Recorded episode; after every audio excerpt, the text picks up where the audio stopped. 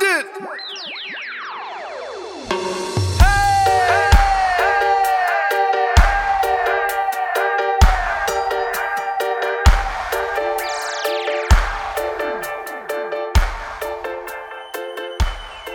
Fuck yeah. I've just been binging Fire to Fork because I thought for some reason we were starting at. Uh, what time is it now? 10 o'clock. What the, I thought we were starting at 9 for there. some reason. Then I did the maths and I was like, nah, that's not what we said. So I just binge watched Fire to Fork for the last hour. Oh god, you poor bastard. Uh, so I've got questions. How'd you go? Perfect. It's always good to have questions. I feel like we should have it on in the background, but Oh, we don't. it. I'm sick of watching that f- fucking vlog. Yeah, yeah. It's fucked I'm watching over yourself, it. isn't it? I listened to our latest episode, which is well worth listening to, in the car with a friend on the weekend, and I was like, "Fuck, if I, I'm turning this off if it feels awkward." And it actually wasn't too bad. But then when I'm talking, I'm like, "Fuck this!" Like I felt like I was just turning it down. I was like, "Shut Yeah, up, you yeah. idiot! Shut up!" Oh man, like so my hard. parents are always like, "Oh, can I see the episode?" And I'm like, "Oof," like because I'm staying with them at the moment here, and I'm like, "Oof, Oof. I really don't No. want to." Oh god, like, I, and also because I've seen it like thirty times because I've edited it. That's the thing. By the time you're done with the video, you just fucking hate it. You just like, done. fuck this shit. I don't want to do it. I don't want to sit with someone watching it. It's I find that really awkward. Like even you know, my wife, I can't fucking sit there and watch it. You know all the flaws in your own stuff. And it's like, oh, Yeah. she's gonna see the bit where I do this. Oh, no yeah. one sees anything. No, I cut no a video together for my um. Oh, years ago, I went on a Easter time holiday with my girlfriend's family. It was the first one, and I cut together a video of it afterwards. But in the middle of the video, I put in like kangaroo nuts, like a real close-up picture that I'd taken, and like because she had she had younger brothers, and I cut in a couple of those little dumb things, and then her dad like passed out in the chair, camp chair, like. Eh. But when you watch it in full time, because it's only two frames, you don't see it. But when you're looking for it, you see it. Her brothers thought it was fucking awesome. Yeah, they played it that's- for their whole family. It That's. Fight Club, That's awesome. where he, he splices Yeah. in the full frontal male nudity in Fight Club. Yeah, genius. Do you, do you find you did you laugh at your own jokes when you listen to the podcast? Like you're like, oh, ha, that's a good one, or did- could you not even What? appreciate a good oh. joke? Or well, there wasn't no, any. There I wasn't did. a good joke. No, no, I did. I did laugh at my own jokes, and I also like you would say something, and instantly my brain would be like, "Say this," and then I'd say it, and I was like, "Oh, consistent, very good." I'm exactly the same. when I watch it and I hear my own jokes and stuff, I'm like, oh yeah, that is good. Like, That's good. That's, gold. I forgot I said that. That's quality. It's fodder. amazing how much you forget. I think that's the key is to listen to these back two weeks later, because Yeah, yeah. then I'm intrigued. But if I listen to it the next day, it's very hard, very difficult. Yeah. When I edit, I just listen. listen to bits and pieces, so I don't actually know what the fuck's going on. I've just heard bits, and then you'll text me and say, "Uh, there's something wrong here," or that bit didn't make sense. It's like, okay, I should probably listen to the whole thing. But anyway, Nah, it's a good system. I like it because I I do I listen to it in generally two times speed though, so it's just like You guys sound ridiculous at two times. I've tried it. It's, hilarious. and no, but it's good. It gets you done, and then I'm like, all right, I, I'm through it, and I know what's fucked I think up it's funny because sense. Australians speak quite fast, so the fact that you guys speak quickly and you play it in two times is actually really genuinely fast. If you listen to Joe Rogan two times, it's like, yeah, whatever. does it sounds go pretty normal. Smurf style, or does it keep the tone at the right level? at at one point, one point six is bearable, but that's when it starts to turn funny. No, but like Smurf yeah. funny, does it actually go higher? Because if you if you just make something twice as really. fast, the the pitch goes up unless they're adjusting the pitch down. It a, a little bit at two. It does get higher, but it doesn't get crazy. it's not Smurfy crazy. until Like in your Fire to yeah. Fork movies, when you do the little speed up bits, the pitch goes up, and then um, you know, Yeah, it only goes up a tiny bit because my, my software actually regulates it really well. Um, but whereas, whereas the other other software, like if I use Premiere Pro, um, it goes way up because I, I fast forward those things ten times. so yeah, it's okay, crazy, gotcha. crazy high. So maybe it doesn't do that. Maybe I just thought it did. Have you thought about doing the whole thing in a Smurf voice anyway? Because it's fucking cool. no, it's fucking stupid. What do you mean it's stupid? What are you talking about? Everyone loves the Smurf voices. You could do everything. Just Harry's two minute meals. just just fast forward, get it done. Yeah, it's a two minute meal. It's actually a five hour fucking pork roast, but we just do it in two minutes. Slow roasted quickly. Yeah. Actually, that's one of the things I found. Um, you know, this is a perfect example. It's this long format thing. Um, but I had a lot of complaints. People like when I was cutting stuff out. So instead of doing cuts in my video, I actually just just fast forward now. Um, and people seem to be a lot more satisfied by that. And I was like, I'm just washing my hands, or like waiting for something to boil, or wiping a table. And they're like, No, no, no, like just we, we want that. And I'm We like, want- Trust me, you don't. I was trolling through your comments, and that's that's something that I noticed. Is someone said, "Oh, when you cut it like that, it seems like you." Uh, what did he say? It was like saying you're being fake, Hiding or- things. Yeah, you're hiding something. Like, what the fuck are you hiding? Like, I used to cut out breaths. I'd be like, and um, yeah, garlic. So that and uh, I'd just be like, and garlic. so I just cut out that middle bit. People were like, what did you hide? Like a long breath and me staring at like the side of my car. have you had to cut out a fart at any time? No, no, So you don't fart. no. By that logic, no, never. Okay. I've never farted in my life. I think on I like that. YouTube, I- peop people like the the the in middle bits. Like, if you if it's what you're into, like if I watch some skiing or surfing long form video, I like all the bits in between. The action, Yeah. I don't really give a fuck about as much as the bits in between for some reason. Voyeurism. It's actually true, and and I I um since editing since changing my editing style, I get it. I understand why people want it because I used to just try and make it as short as possible. I was like, I'm boring. No one gives a fuck about me. I'm just going to cut out as little as possible and as much so cut out as much as possible and just have the absolute necessary information in the video and that's it. And then I started cha- I changed it all up and people were like, "Oh, this is so much more relaxing." I'm like, "Oh, ah. I guess it actually is." Yeah, okay. So if we did that with our podcast and just kept the important bits, there wouldn't be any podcast. We'd have to cut out the Yeah, whole there'd be thing. nothing. Yeah. Especially of ours, it'd just be like the intro and then like a song at the end. I don't think there'd even Yeah. be that. I think you'd click on it and nothing would happen. Yeah. These are the important bits. it's, it's the It'd just condensed version. But In in summary, Andy and Walls caught up for a beer. That's it. yeah. yeah. Oh, oh, hey mate. All right, hooroo. Hooroo. Hey, mate. Actually, this beer is much shitter than I thought. yep. All right. Carry on. That's about it. What's got you frothing? Nothing.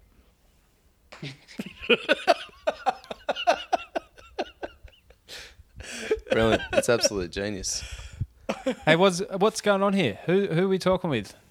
Jump straight into it. Um, we did. We we like to plan things. We sometimes plan things. This is um, this is Harry. Take three. Harry three fork. I'm calling this episode. Like. Um, Harry from Fire to Fork back in the studios, back in Perth actually, to take one off the wood with us. So, um, thanks thanks for coming, Harry. We we No worries, mate. impromptu just started the episode as we did. There's some exciting things coming up though. We've got um, Harry's new car to talk about Yep. which is going to be good. A cookbook I'd like to talk about. Um, you've been living in Broome, so obviously there's a, a shitload to discuss here. Yeah. Yeah. So there's a bit going on. There's a bit going on.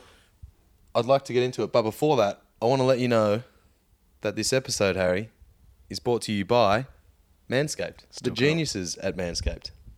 Still can't believe that you've got a sponsor. This is blowing my mind. Anyway, Yeah, we, we've on. sold out. We've completely sold out. it was either Jim's Mowing or Manscaped and we've Yeah, gone with Jim Manscaped. thankfully, like you're a human orangutan, you couldn't be a better better subject for this. Very hairy. I might get you to trim my back after this.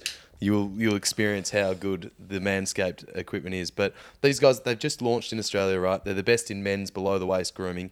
They offer precision engineered tools for your family jewels. I've got the lawnmower 3.0, which you're going to be trimming my back with very shortly. Fantastic. Um, it's a third generation trimmer. It features a cutting edge ceramic blade, reduces the grooming accidents, mate. Very, very hard to cut yourself. I've tried, and I will try again. These nuts, they're so slick. They're slipping like uh, slipping around in my pants like an old clutch, mate. They are just very slick. Um, waterproof technology. It's one of the coolest features I like is the LED light, so you can see what's going on in the dark. Um, they've also upgraded to 7,000 RPM motor, which is pretty much twice as many revs as my HJ60 That's ever as many pulled out. revolutions your HJ60 did in a year. Uh, yeah, yeah, it very, very slow revs. But this thing, zing, mate, gets the job done. And Harry, you can get yourself around this, around the 3.0, the lawnmower. You can get yourself um, a kit. You just head to manscaped.com, enter 1OTW, which is our code. You're going to get 20% off and free shipping instantly. 20% off neck down alopecia. Brilliant. Yeah, neck, neck down alopecia. Pretty much. Yeah, you're right. That's um one man's nightmare, another man's. Uh, and, and tell me, Andy, you had some wet weather experience with the Manscaped kit. I did. I thought I better test it out in the shower, in the dark, because I thought it's you know you can use it in the shower and you can and you've got the light. So I've switched the light off. I've gone in the shower, no problem at all. Um, it, it works, so I can I can vouch for that. Um, and I think we're going to also throw in if you do purchase one in the month of November. No, if you're one of the first person people to purchase it, send us a screenshot on Instagram and we'll shoot you a sticker or something like that. Maybe even a stubby we'll holder s- if we've got any left. Stickers, stubby holders, potentially. That's a maybe. Can you asterisk this? This is a visual, verbal asterisk. We would What definitely does an give you asterisk something. sounds like? We'll send you something. Yeah. All right, we'll do it. We'll do it, mate. Um, it's appropriate, Harry, that you've come over today, actually, because the Tin Monster, who I live with, uh, we had a bit of an. Do you live with a tin monster? I live with the Tin Monster. I, it's not my alter ego who just piles up the tins. He's the actual Tin Monster, and uh, he lives here. Uh, well, a, a week every month, anyway. There's a new Oh, that's right, yeah, because he's FIFO, isn't he? He is FIFO. But um, he loves to barbecue on the Weber. Now, it's not your style because it's, you know, a Weber or it's a barbecue style. But um, I got back from Bluff Knoll. I was a bit tired. I came out of the shower. Kev's put the roast on, thinking things are going well. I said, Kev, mate, the, um, the Weber's smoking a lot. He goes, yeah, yeah, it's all good. I said, no, no, it's smoking a lot. Anyway, he goes out there. I, I, I got changed. I come back, and Kev's just standing there staring at this thing, and I couldn't quite see it behind the TV at my place. Um, but above this TV, I could see flames coming out of the Weber. This is not a big place to have flames. no, it's a very small balcony. It's not like it was way out in the backyard somewhere. No, no, it was on fire. So, so I was like, oh. Now I approve. And then Kev's like, hey, mate, you, you want to give us a hand? So I wander outside. Now, we didn't panic. This is the key. Nobody panicked in this situation. You have to but panic. The Weber was on fire. That you've you've started off on the wrong foot because everyone says always panic when there's a fire. Anyway, carry on. And uh, anyway, we've pulled we've pulled the meat out. Most importantly, I've got a plate. We put that out. We're just standing outside looking at it. The thing is literally uh, probably a foot and a half high of flames.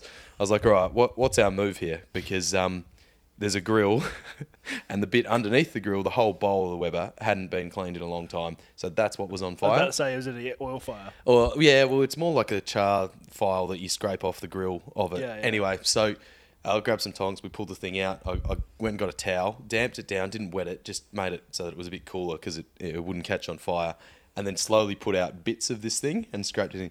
No one panicked. Everything was fine. I lost a bit of hair off my arm, and um, i i learned a lesson. Probably clean the Weber more than once every two years. That's That- that's my message. That's, that's pro advice. But I thought, shit, Harry's in town. what would Harry do? He probably would have just thrown it on there and said, "Oh, beauty. Let's just keep going here." Like, if if my Weber s- spontaneously combusted, yeah. It I wasn't. probably would have done something very similar.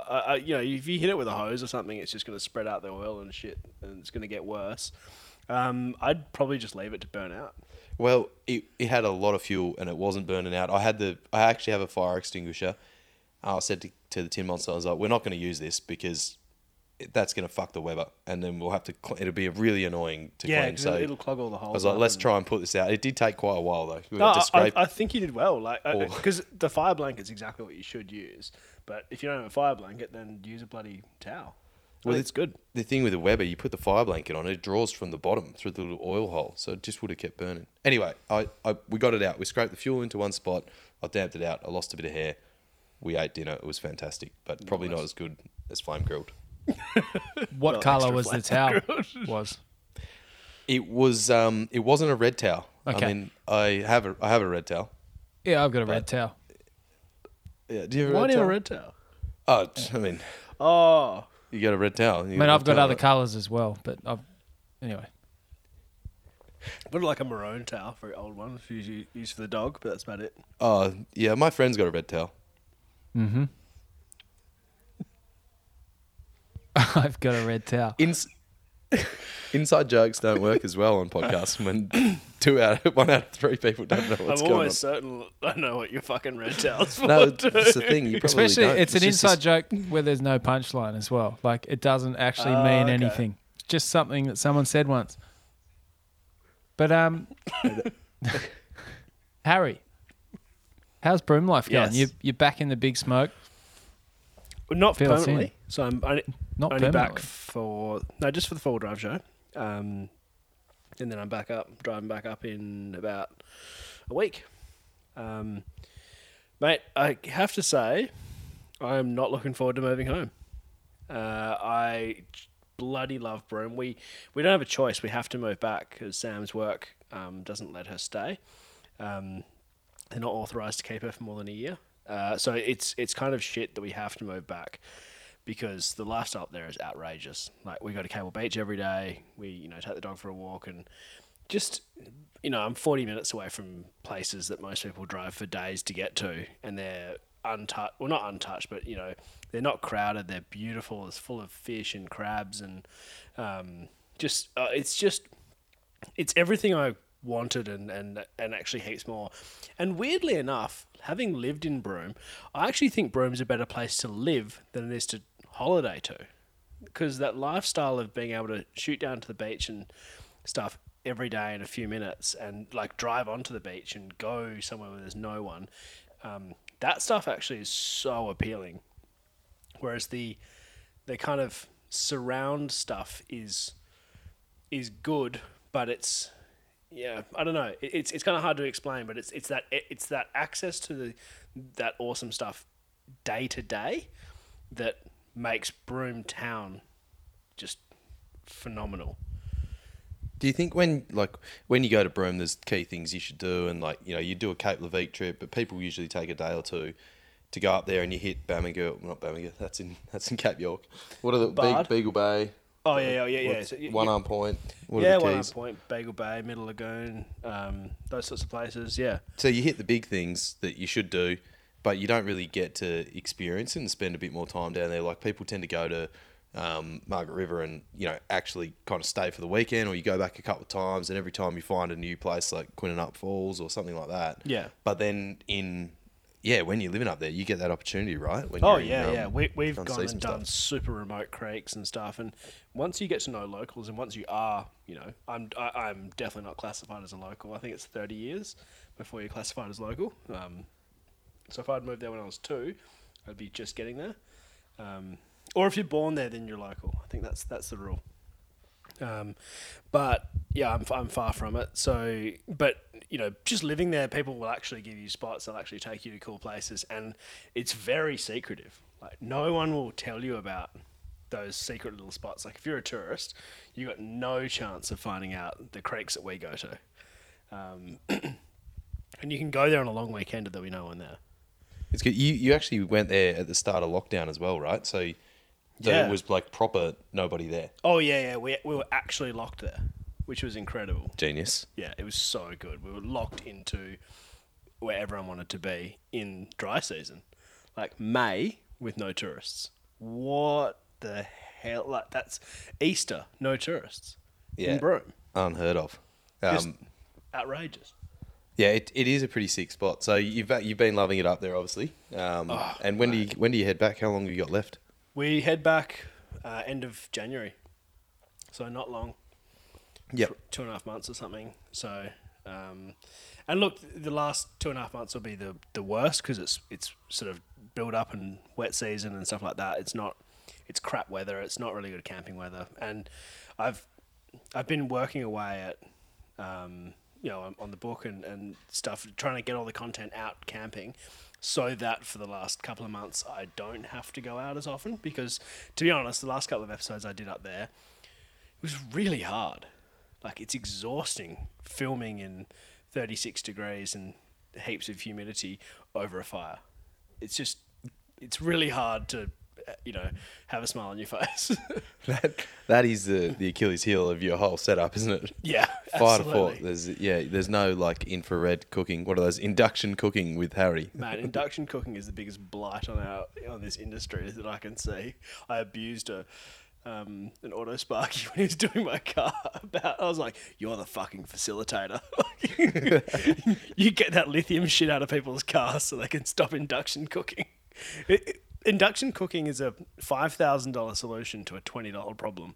Do you reckon though the the hippies that are all about their carbon credits have a bit to say because they could you know power up solar, charge their induction cooker or, or their Tesla, and then you're out there just you know picking hundred year old logs off the ground that lizards live in and you know burning them just Oh, for your own 100%. entertainment. I'm, I'm burning big carbon storage devices. There's no doubt.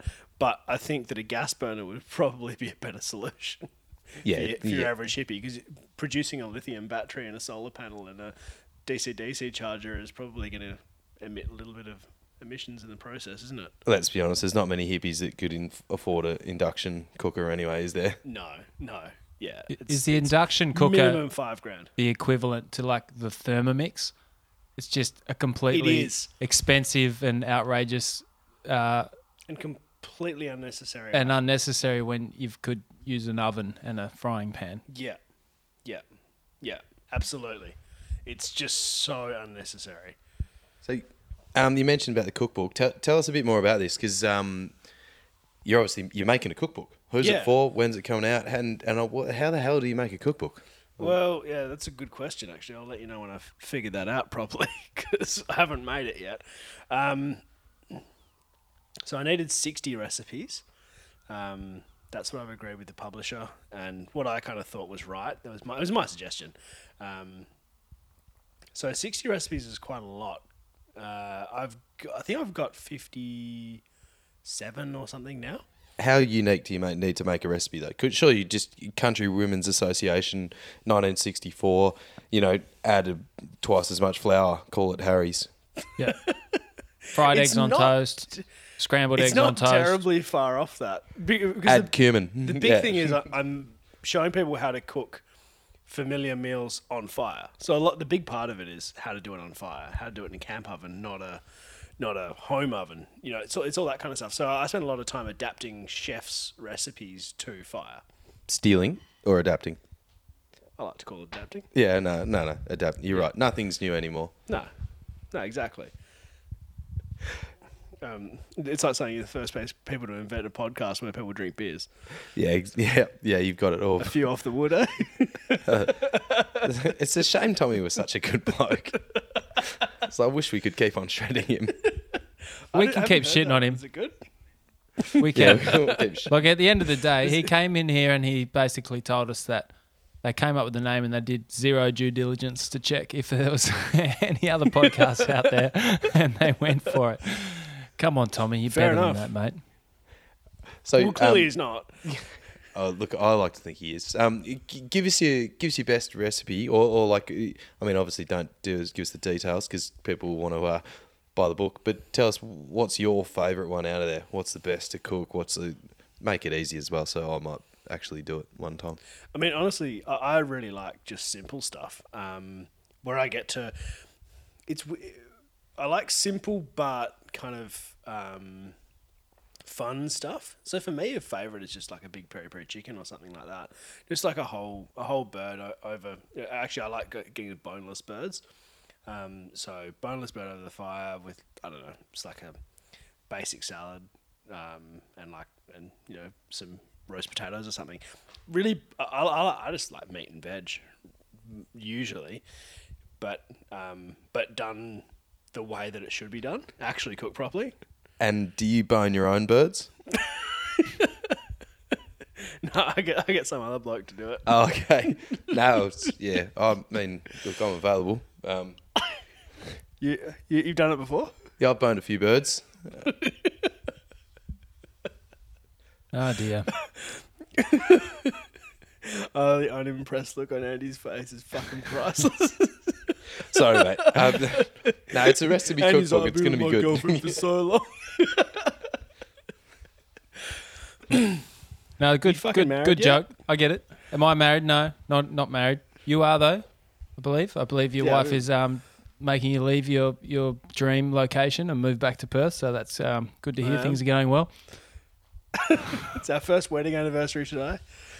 and you're down here. She's in Broome still working, isn't yeah, she? I, I, ba- I bailed the day before her birthday, and I'm down here for the wedding anniversary, and I go back, you know, poor with a car. Brilliant. great. Absolutely. Just hey, when you were driving down, we were chatting, and I gave you a um, I gave you a little heads up because WA's got some amazing um, what do they call it, abandoned towns or ghost towns they call them, but Yeah. you know, old mine side towns and things like that. Did you That actually cool. stop in? What was yeah, it yeah, called? I, I Big went, Bell. Big Bell. I, I went. I stopped in and had a look, and I actually filmed something there, and then burnt it because I was too busy buggering around with my camera. so it was a total failure. Um, so that episode will never see the light of day. I was, it, it was an episode for a company. Um, it wasn't a super complicated one, but I still managed to bugger it up. Um, the problem was that the road trains were just thick and fast. Like there was a road train every five minutes, going like 50 meters from where I was camping, and I was like, "Nah, I'm good." So I went to the I just went to the caravan park and got a pub meal across the road because I didn't have any dinner because I burned. That, it. that's an episode. like I feel like you should release that as an episode. Like you're by the side of the highway, the road trains are put in dust and everything. You say, "Fuck this," go to the pub, have have a palmer. People would watch the shit out of that. They totally would, but I didn't record all that shit because I was trying to do it professionally for another company. Right, right. Um, I don't know if the first one will be out, but I'm doing episodes for CrashPad, so it's called Crash Course. Um, genius name I came up with.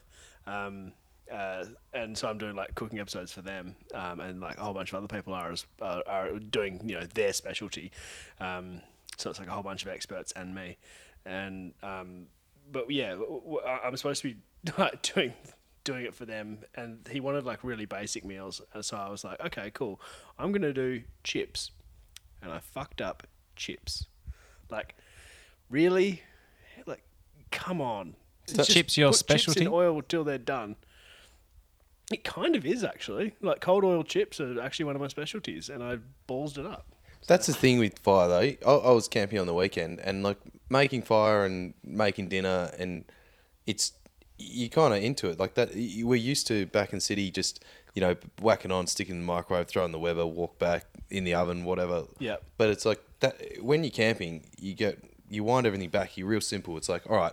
So today I don't have to update social media. I don't have to go to work. I don't have to do all this other fucking noise in life. I just have to feed myself and entertain myself during the day. So it's like it is your thing. You give it your full attention that you don't really That's do. it. It's a, and it, obviously it's hard. Like when you got to film, and I know this cycling over to Melbourne. You know, I had to film shit, and I was like, I'm just I'm riding from Perth to Melbourne. That's fucking hard. Yeah. Like, and now I've got to set a camera up and ride back, and then ride past it, and then ride back. And by the time I ride past it, it's blown over in the wind. So I've got to fucking set it up again. It, it's hard work doing these things, and people need to appreciate that, obviously, as well. But you, you probably shouldn't be burning chips, is what I'm trying to say. Yeah, no, I definitely shouldn't be burning chips. I, I got distracted by. I can't remember what I got distracted by, but I definitely got distracted. You need a cameraman. And yeah, Like, can you? You could get someone to work for free. Tell them it's like good experience. Um, they're going to work with a YouTube superstar. Um, there'll be free beers or at least cheaper beers, maybe. Um, you, you'll throw in a few beers, and they can come up to Broome Right. and operate a camera. well, you guys have a massive audience. We so do. Let's um put it out there. If anyone would like to volunteer to film for me, um, they must actually have some kind of film experience. Because if I have to literally do everything, then a human tripod's not that useful for me. Um, Special comments, I'll come and do it, as long as I can throw special comments in. done. Done. Sweet. Let's. We're going camping. All right, how's Wednesday for you? yeah. That's the thing. I filmed during the week. Yeah, I've got this other job. That's Yeah. um, that's no good. Yeah. Hey, uh, you you're actually down in Perth um, for a good reason though, aren't you? Yeah, we came to pick up the the uh, new car, which at the moment, because it's what is it, the second? Yeah, I know it's the second because it's the um, yeah. At the moment, no one knows what it is. Actually, I went to go camping today and bumped into a guy named James, and he was like, I walked in the store and he was like, "Oh fuck, is that your car?" I ran out and had a look at it. it's like, yes. Um, so I bought a Prada. Um, A Prada, a Prado, A Prado. Prado. So for Prado. those, because this by the time we put this out, obviously A um, Prada? you will have re- unveiled it. So a, a Prado. Tell us tell us the specs. Drop it. People are obviously going to know, but um, we want to know, mate. So it's a 2020 VX, uh, the new model. So it's got the upgraded motor, a bit more power. What, what's the upgrade on the motor? Uh, extra 50 newton meters and 20 kilowatts or something. So it's a it's uh, new internals, new turbo, new intercooler, um, much smoother, much flatter torque curve. Um, it's really really nice to drive. It actually it flies, it honestly flies. Um, Yeah, diesel. yeah, it's a 2.8 turbo diesel. Um, they fixed all the DPF issues and stuff on them. Um, I don't know what that means. What's DPF? Okay. Uh, diesel particulate filter. They had a had big issues with the previous Oh, generation. this is the little um, catch can you got to bung Yeah. under the bonnet. Yeah. Because Brad told me I should do that on mine. Oh no, I'm no, no, no! It- it's, it's different to a catch can. It's it's a it's an exhaust thing. Okay. Um, but yeah, it's a pain in the ass. Um, but anyway, apparently they fixed all the issues with that. It's got proper power now. I mean, this thing's genuinely fast. It's not fast off the line, but once you're going, holy shit, it builds speed. Like I, I, I'm just I was shocked by it. Um, And- so it's got real luxury as well. Um, one of the the first thing because I saw I've seen a photo of it. I haven't seen the beast in person. Obviously, you're going to do some upgrades, but the first thing that struck me, it's it's blue, mate. It's like navy blue. What is the what what's the deal? Why navy blue? What I mean, you know, the owner of a white Prado here. It looks cool. Uh, Yeah. So that was a, a plus. And the reason I wanted, I've always wanted a navy blue car. Um, I love the look of it, and I thought, well, okay, it's really impractical. yeah, So they I look- scratch up. I Mine looks at- like a zebra and it's bloody white. yeah, so I looked at the options for my paintwork. Any car I got, I wanted to protect. So I wouldn't. It didn't really matter if it was, you know, white or blue. I was gonna gonna wrap it. So um, it's it's getting a clear wrap next week. What, what's Um, a cl- like a cling film? Yeah, like cling film, but but not cling film. Is it spray on or something? No, Or- it, it's like uh, it comes in sheets. So it's a company called Bush Wrapz with a Z on the end, Yeah. and uh, it's a bunch of girls in Brisbane, and they sell these pre-done pre-done kits that you can just have put on. And I'm going to get someone in Perth to put on. It costs like 150 bucks to get it put on. The kit's 570. Yeah. So Are you going to brand it up with it's about Fire to Fork? Yeah. Yeah, I'll put I'll put Fork on the side. Yeah, just just just like one little logo on, on each front door. Um, but yeah, so like the kit for you know seven hundred something bucks is not no seven hundred bucks basically. It's like that's slightly more than a detail, but that lasts a few years and is um, self healing. So if you scratch past a branch, you literally just put a, a heat gun on it, or if it's a hot day like in Broome, it'll just self heal. It just like melts Wow. over itself. It's it's awesome stuff. That is that is pretty. I've never actually heard of that before, but because that's the thing that you see these um, dark coloured cars and the scratches just show up, and They look then like it breaks hell. your heart, and they Yeah. look like shit. And especially in WA, like you take any car, Prado not being that wide. Hopefully, there's been a few two hundreds down the down the tracks, down around Margs or wherever, but you you constantly Oh, scratch. I'm going to scratch it. That's the thing. I'm going to scratch The it. other thing is, The only thing it doesn't come with in the kit is is the is wing mirror um, uh, coating, which I'm just going to get a guy to do. Yep. Yeah. Um, and yeah, other than that, it's it's it's awesome. I was just going to say, even in Sydney, you get a lot of scratches if you've got an Asian missus, I find, and I've got a dark car as well. So um, I could do with a, a similar setup. But um, yeah, Yeah, okay. Very thick wrap, or just bubble wrap. bubble wrap. Yeah, protect you from poles Or just rather hide, your keys. Either way, like both That's- work. So, what kind of um, you're going to get some a bit of work done to it? I, I hear. What sort of stuff? What's the go to? What have you um done first? So first thing I did was drawers. Um, it's weird. I've built this car in the not the opposite way to the way you should, but a very different way, very different order to the way you should. Purely because I'm only down here for two weeks, and I just had to fit in with everyone else. Um, I already knew everything I wanted done, and I can. I've built enough four drives that I can understand how to like the stuff that I'm gonna need. Um, but usually, what you should do is add all the weight, then do suspension. So I did drawers, then suspension. Um, Yep. and then then I'm going to add everything else like roof rack, bar work, um, electrical setup, blah blah blah, all that kind of stuff. It, there's a, a shitload going into it, um, but it's um, it's definitely not the order you should do it. But the other part of it, because once I get up to Broome, uh, there's no one who can do the suspension there, and there's no one who can do the electrical. And there's like, there's a lot to it. Um, it you- just had to be done in Perth. What's like, um, I mean, shit, setting up a full drive, everybody does this. Even when you've got a 4B, you're looking around at someone else and you're like, shit, I wish I got those sort of kits, or you don't really know what you've what you want until you've kind of done it Yeah, a little bit. Um, Yeah. I'm intrigued, like the draws, what what sort of draw system have you got there, and is it similar to what you had in Brick? It's completely different to what I had in brick. Uh, full custom. Yep. So bricks were off the shelf. I got them on Gumtree, bolted them in. Took me like two hours. Uh, this is six days to build the drawers. It's insane. They are. I can fit because Prado's really small in the back compared to a Cruiser. The, uh, my 80 series is bigger in the boot than a 200 series.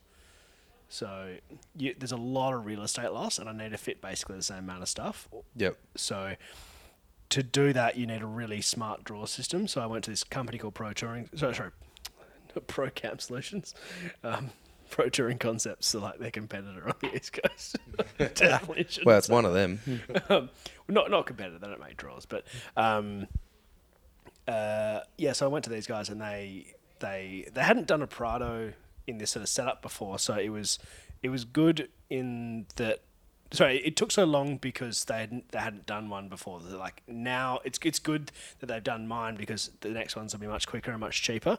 Um, I uh, I would hate to think what this would cost if they charged me full price. Um, they gave me a discount because of because I was the first Prado that, that, that this company had done. Um, so yeah, I, yeah. That's But- not a bad shout. Very custom. My old man did that with his 200. I, um, it was an extra fuel tank in it, and he was the first one that they'd done, and so he was like the dummy.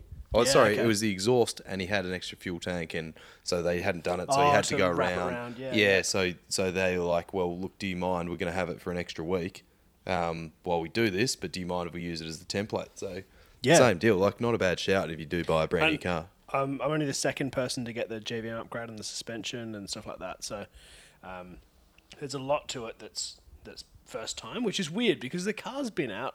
I mean that uh, you know a Prado has been out. That 150 Prado has been out for what 10, 11 years, um, and even that motor has been out for two now. N- not not this exact motor, but like is in. You could bolt the stuff, uh, everything that's going into my car. You could have bolted onto a car two years ago. Um, so it's it's amazing that I'm still being the the test dummy. Yeah, well, I think they they'll probably be a bit more um, popular now. What's with the the 200 series? I'm hearing rumors that they're putting it out as like hybrid only in a few years. The 300 series next Is it the 300? So that's the replacing the 200 series. So the big Land Cruiser, Yeah, no more. Is it diesel or is it petrol hybrid? both. What? So pet, petrol hybrid and diesel hybrid. Yeah, there'll be options. Yeah. Um, initially, it'll be petrol hybrid and and straight diesel, um, and then they'll do a diesel hybrid and petrol hybrid and straight diesel. Because at the moment, I already hate it. Like I don't want to know about anything electric for going into the bush. So I, I'm the opposite. I'm thinking, shit, I've just put nearly 10 grand of electrical stuff into my car. And do I want, like, how good would it be if I could not have all that stuff and just have, like, plug into the hybrid system? Run a fucking Kelvinator in the back. Yeah. Okay. Yeah. So you can plug into the car batteries Built-in giant instead of battery. like the car batteries. Yeah. If that makes sense. Yeah. Just run a 240 volt system and just run simple stuff. Fuck, bush doofs are going to change, aren't they? Oh, God. If someone gets a 300 series, Totally. running some serious bush doofs. Mate, imagine the bush doofs out of a Cybertruck. A what? Cybertruck. What's that? Tesla. The Tesla. Tesla Oh, the. Tesla thing. Yeah, yeah, yeah. Yeah. Yeah. The DeLorean Tesla. Perfect. It'd Be be brilliant. Absolutely, mate. Um, yeah, no, you're right. Maybe I'm coming around. I just Also- think that having the like when I had a 60, we had less shit that goes wrong, and we blew a fuse or something out. I mean, we had our musical horns going off because they shorted, but we dr- pretty much drowned the thing um, coming through the Kimberley, and then it was fine. Like we just didn't have air conditioning, but the car runs fine. It starts fine. It's key start. We push started it a bunch of times. Like it, Yeah. it just is I know what you mean, unbreakable yeah. from that perspective. And like you get them waterlogged. I remember coming through um, this is the Jardine River up in Cape York, and we had the water up to the windscreen of this thing, and I got stuck in there. But we already had the snatchy on. I was in the river for maybe a minute. We come out, out the other end. No water came out of this thing. Pretty much no water. And then there was a Triton behind us, a Triton Ute.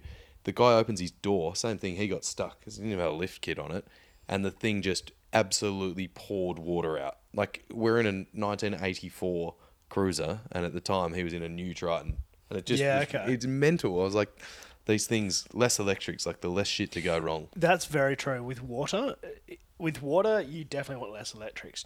With day to day touring, modern cars are bloody hard to beat because you drive a 60 series today, you spend every weekend fixing something.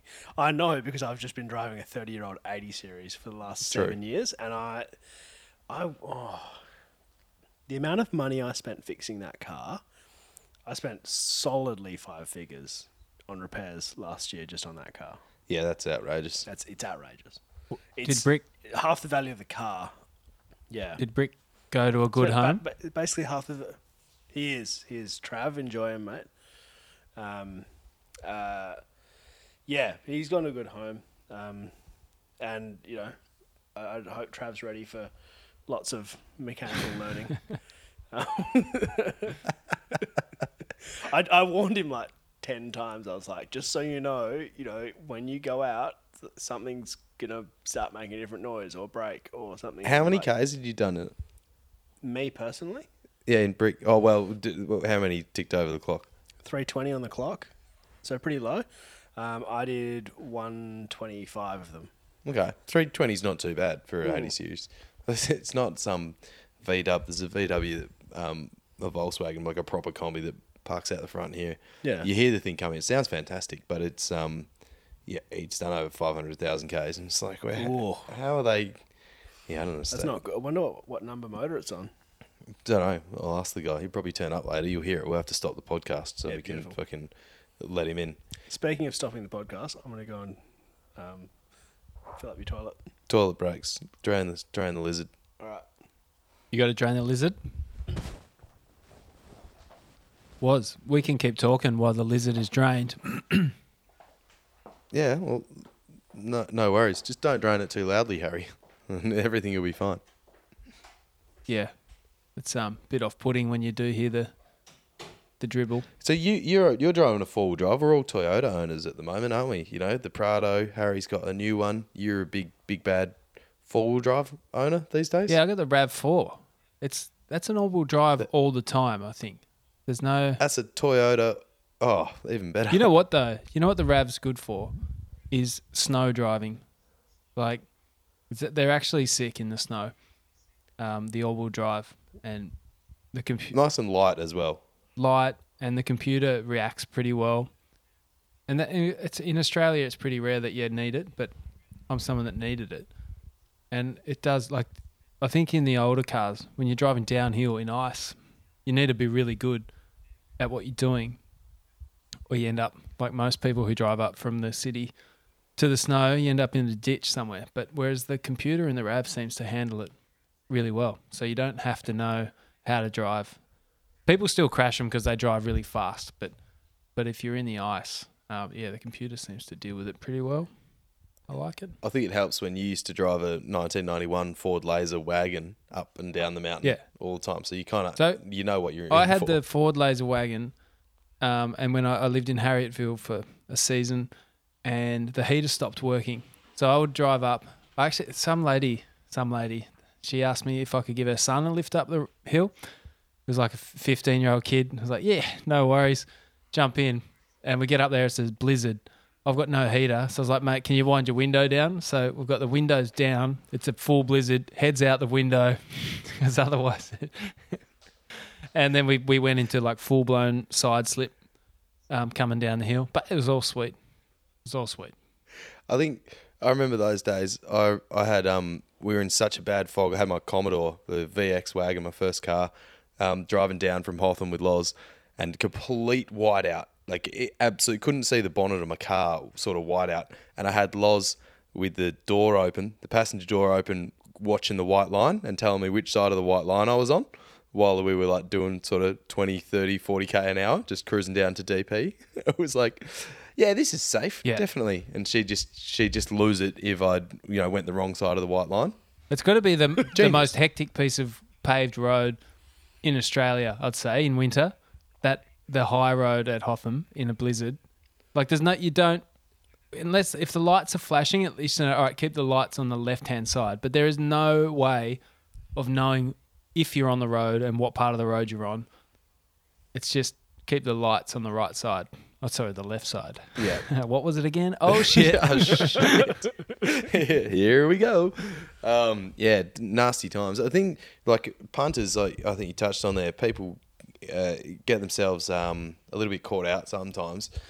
Harry, you're back with us. You would have seen some. Um, actually, one of the funniest things I've enjoyed on you on your Instagram is seeing like the, the backpacker cars and Broome and all the Oh punters man, things. so funny. Tell us a bit about that. What do you What have you seen? What's actually like? You've seen people on Cable Beach bogged, or like a little, I don't know, a Camry down there. Oh, I see. Yeah, you see the Corollas and like i twenties and stuff. Um, you see, oh, the funniest is like the you, know, you get a Corolla with like a King's rooftop tent on the top and just loaded to the roof and oh man, and just the stupid shit that backpackers put on their roofs. I just don't understand it. There's a guy I put up on my Instagram the other day who had half a shopping trolley like riveted to his roof with a light bar attached to it. Like an actual shopping trolley An that actual he's cut shopping down. trolley, Yeah. Yeah, well, okay. No, that makes sense. I mean, why That- that make was your his own roof cage, cage, yeah. when you can Yeah. uh, cut down a shopping trolley? Just cut down a shopping trolley. I hope he mate. called the And then, police like, because that, that doesn't actually belong to him. That belongs to the supermarket. So They're worth a hundred bucks or It's something like if you you work report that. I'm pretty sure I've seen them.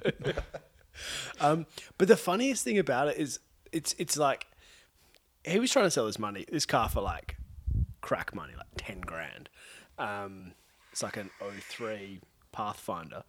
Um, with a shopping trolley riveted to the roof, and I, and I don't mean like to to roof bars. I mean straight to the roof. straight to the roof. like just oh, I just drilled a few holes in the actual roof and whacked a shopping trolley on it, and then zip tied a light bar to it.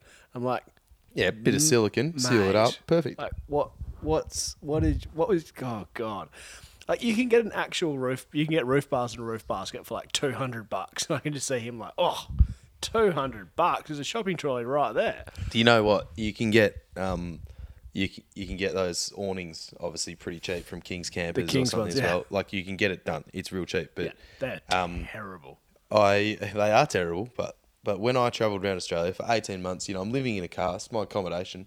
Um, Brad and I made our own awning, which was uh, a bit of two before. It might have even been half that, one by two, bolted onto our roof rack, and then a bit of two before on the other end with a tarp that we bought from Bunnings. So the whole thing cost us about twenty five dollars, and you just rolled it up, and then it was velcroed on itself. Now the wind, it caught the wind, so we got one of those like a cup of soup cup and stuck it on the end, and like tied that on as well, and it worked out mint for like you know. I've got to say, that's probably better than a King's awning. Thirty bucks. Hey, we was all about would- saving money. I would run that. See, I've got a lot of respect for that. That's like that's ingenuity. That's yeah. It was quite good, and the rigidity of it. Well, you just drilled the holes through so that the poles, you know, general camping poles, would fit straight into it. Yeah, perfect. Tie it down. It See, was I'm, actually I'm mint. about that. I'm about that. I tried using a King's awning the other day, and I was genuinely appalled. I was like, "Wow, people talk about these being things being good. This is the worst awning I've ever used in my entire life. How much are they? They got to be like a hundred bucks. Hundred bucks. It- It's a yeah, but it's tempting at a hundred bucks. You know. It's terrible. It's so. I've paid a hundred bad. bucks for like you know a round of Jaeger bombs before. So oh yeah, no, no, no. At least I'm, this I'm one will not- last I'm, longer than I'm that. not saying it's. I'm not saying it's overpriced. I'm saying it sucks. It just sucks. Like, uh, look, if you go camping twice a year, fine, buy a King's awning. If you And then you get to drive around the whole year with an awning. Like, yeah, I'm sick cunt. I'll go camping. yeah, Got Yeah. fucking awning Yeah. on the bus. That's that's at it. it. Like, I, I uh, the thing that kills me is seeing hundred dollar awnings on hundred grand cars. That's true. That is true. You see Yeah. like 200 series and like decked out 70s and stuff with a King's awning, and I'm like, mate, come on, that's less than one tire. What awning are you rolling then? What's I, your go-to I run a awning? Bush company, which is Oh, that's the the poleless one. yeah, Oh, tell me about that. I actually want to know about it. it's it. not the cheapest awning in the world. It's not, but Uh, tell me about it. it It, is- looks good. It's as good as it looks. It's extremely good. Double layer. It's got a reflective top. It's effortless to put up, effortless to take down. It's just ridiculous. Like I, I, I, I didn't know awnings could be this good, and people complain about them because you can't angle them. Do you know what I mean? Like you can't tilt it down. Yeah, to I've, I've got an ARB one, and it, and I tilt it down to like four foot, sort Yep. of at the other end. Yep. Because I- my car's not huge, but and that's and that's a good little angle and get Yeah. the shade as well. Um, but yeah, you're right. You, you can't really tilt them down, and No, and you- again, it takes it's uh, you can put it up by yourself, but it's actually hard to put up by yourself. They're not. Too, yeah, they're not too bad. You get you get you, You get, get- a knack for it. you get a knack for it, but it's not like out of the box, put it up yourself sort of thing. And then and then at the same time, I've got my on the door swing door with a little drop down um, alloy tray. Yep. I think it's an Aon and the K-on? K-on, that one. See, got I was close there. I've I got one there. Yeah, mate, great. Like, Great. Bam, clip, clip, done. Trays down. It's Yeah. actually changed my life. I'm, I'm real pumped. Pete bought that for me. Oh, that's, Pete. Well, thanks, good Pete. on you, Pete. Yeah, um, and then real easy to self-install, but that's not out of the out of the rain. And so I put up the awning, which takes a bit of time, and then I'm on the tray out the back. My fridge is in the boot. Like I don't have a proper camping setup. I'm- Time to get a rear awning. mate. When you when you're single, you just uh, shit just goes in my car. It's like Yeah. I need a fridge, a swag, and everything else goes in around on top of all Yeah. that sort of shit. So it's Yeah. just thrown in because I don't have that much stuff, right? You know? Yeah, yeah. No, it makes sense. It- ma- it's mint. It's and I, perfect. I didn't have a rear awning for ages. I, I just had like a little bit of sail track from Bunnings, which is like ten bucks, uh, which I riveted onto the um, onto the roof. Oh rack. yeah. And then I bought a like a thirty dollar awning extension, and I just used that and two poles. And t- yeah, perfect. That's it. and that was my rear awning, and it did okay. But you still have to but- put it up. It's easy. Oh, it's it's yeah, it's just it's just a screw around to, and then you go, oh, I want to move my car. You're like, oh, Oh yeah.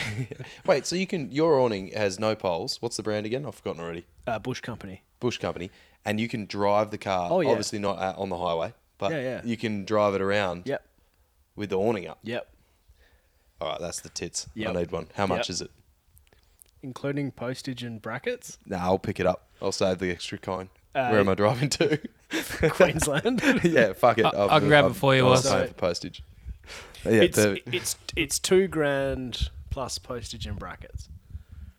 okay. Pass. Yep. And what they've got generic. They've got the brackets that fit your roof yeah, rack they'll, they'll, send you the brackets to suit whatever you've got, whatever setup you've got. So if you've got one of their rooftop tents or something, you don't need any brackets; it just bolts straight on. Yep. and probably a few other rooftop tents it'll probably fit uh, as long as it's hard shell and aluminium. Uh, but yeah, for me, I needed like three big brackets um, and obviously postage to Broome, so it it, it added up pretty quick. Yeah, but worth it. I Worth it for the ease. Like I have the, no regrets. the amount of times I use my awning. That's the thing that uh, stops me. Like you know, going to rodeos and things, and I'll. It's hot, and I want some shade, but it's a bit annoying to put the awning up. Yeah. And then like, so I won't do it. I was like, fuck it, I'll just sit.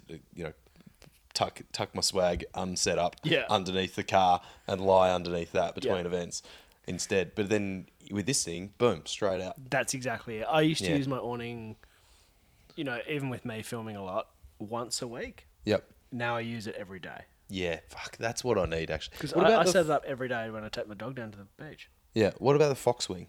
They're the original pull Yeah, around they have one fi- person setup. Five poles, um, like a million guy ropes, pegs. They are twice as hard to set up. No, three times as hard to set up as a normal But you, awning. like easy in terms of one person, walk it out, Yep. clip it on, set up, and it's got No, no, the, no, no, it's got no, the no, 270. What's It's two seventy, but if you walk it out, clip it on. Yeah. that is now like laying down flat against your car. Right, and They have then you no need rigidity. to prop it up. Then you need yeah, to prop okay. it up with all the Yep. extra poles. Yep. Okay. So you got to get a bag out of your back of your car with all the extra poles and clip, Yep. clip them all in, and then put guy ropes down because it'll flip over the car if you don't have guy ropes. Okay. It sounds like a liability. It's Yeah. it's it's okay. So the Foxwing is the once you've once it's set up is the best awning to be set up because you can adjust height. Um, Yep. it's 270 and you can adjust height, so that's the best of both worlds. Moving it is an absolute nightmare. Setting it up is a nightmare. Packing it down is a nightmare. So in every other way, they're pretty average. But um, yeah, look, that's th- Okay. but that that's that's the decision you make. they're also like 700 bucks, not two and a bit grand. Yep. But I, I like that. It's you're getting something that you're going to use daily Yeah, because it's like yeah, you can spend some money on something, but And look, there there are cheap, much cheaper poleless awnings, like a bushwhacker, which I think is like a grand. Um, and that's probably not a bad solution if you want like a, a bit lighter duty one and you're happy to put a, a pole in in sort of any wind, but at least it's quick to set up. If, if there's no wind, if you're at your rodeo and you're amongst a whole bunch of cars, no worries, just set it up, no poles, and lay under it. And it'll take you exactly the same time as mine, but mine you can do in the wind. Yeah, right. You Genius. can you can hang off my car. You can do chin ups on it. Can I throw an idea off out my there awning. with these awnings? Yeah. So rather than the hybrid setup, could we get an awning that we can re-angle to pick up the wind as we drive to save money on fuel? Is that is that something that these awnings can do? Like a spinnaker. a spinnaker. I mean, I've, that that's the spin- Not name as, of no, the a spinnaker is more already. off the front. This is more of a Co- a co- mainsail. You want to code? Uh, oh, okay. You want a main? Yeah. Yeah. Okay. Yep. but we could add like a a spinnaker Zero. to the mix. But you're saying these things can roll the car over, so they can definitely pull the car along. And think of how much you'll save on The fuel. The thing is, a, a um, you're right. You would. You're right. If, Uh, if, if you're driving through a cyclone, you'd save a fortune. you would save but a, a, fucking a, a boat tilts over. Do you want to be driving with you know like tilted over like that? Yes. I was just to about to say, I, I, I don't like a I don't like camping with like too much firewood on my roof, let alone a mainsail. No, but you can have like you can put some um, maybe if you attach some rivets, some shopping trolleys to the side, so that the passenger can hang out the side and pull, Good, hang on to the shopping trolley Oh. to to to You reweight need it. to, on Yeah, swings. I'm oh, thinking on hinges. oh, So oh. like they, so that passengers get in the trolley and it and it's it's off the back and it swings around to the opposite side that the sail's on. So you're like either Yeah. either out of the car on no, the middle of the on road trapeze. or, or out of the car on the other side. So you know Yeah. it just on a you, pivot. you know, you know, on sailing boats they Yeah. hang out in trapeze. Yeah, yeah, yeah. Yeah, that's oh, what you exactly need. like that. Yeah, yeah, yeah. Kids, kid seats, because then the kids won't fall out because they're strapped in. So Kids kid don't seats weigh much though. Like I, I'm all for hanging kids out the side Oh, of the yeah. car with the spinnaker up, but No, you're right. but we need more weight. Although, look, there is an obesity epidemic in children today. I don't know what it's like up in Broome. So maybe if we put a few children outside, it could be heavy enough. Maybe, or, or or just get the kids to drive. Yes. Well, that's the Yeah. other option. also, Kids, kids in Broome can drive pretty well. can they? Oh yeah, they pinch cars all the time. Dude, I want to tell you about um, Brad was living in Kununurra. Um, he he was working. He's a mechanic, but he was working for um, this mechanic in in Kununurra, and they also had the RAC contract where they would go and recover vehicles that were you know broken down on Kimberley or wherever. Um, anyway, he gets this call one night at like two in the morning. So fuck, all right, I've got to go get this car. So he needs to go down. He takes this bus out, goes and gets the tipper, the tipper um, to pick it up because it was a stolen car. Someone had had a bit of a joyride on and left there. He picks it up, drops it. This was a regular occurrence, right? So he's Yeah. quite onto it. Anyway, he gets to this stolen car that's been joyride, and it's his housemate's car, Oh shit! and he hasn't even realised. But the car he's driven to get the tip truck was he'd they'd pushed out of the way to steal his housemate's car, which he hadn't noticed at two in the morning in driving out, walking out the driveway to pick the tipper. And he's like, "I know where this car lives. It's from my house. It was stolen from my house." And the cops were like, "No, we have to impound it." Uh, Instead, anyway, and then his fucking housemate couldn't get to work. he had to, it was an absolute Was it shambles. buggered? Um, no, the car was fine. They just these kids were stealing cars, and they did it eh, like every second night. These fourteen, year, it was fourteen year old girls.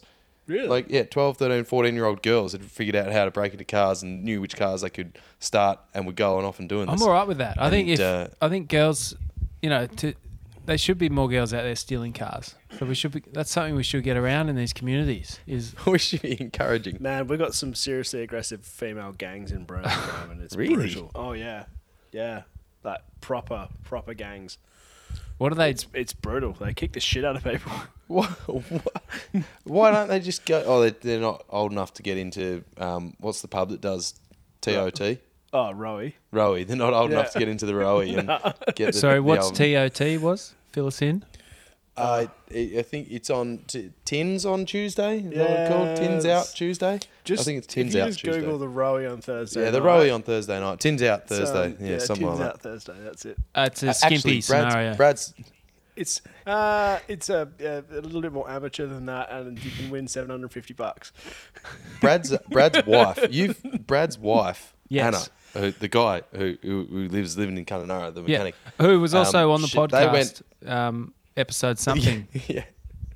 episode squirting breast milk across a table. Oh, is that him? That was- She did too. She did. wife. What a weapon. squirted breast milk across a camp table, and Andy and I just instantly, without even thinking, just like open our mouths like those like those clowns at the show, like like ah. What is wrong with you? I don't know. It was instinct. I didn't. was like, hey, oh, I it's didn't drink milk, any, by the way, go but you waste. did. You did. Mum. I had a little How was it? taster.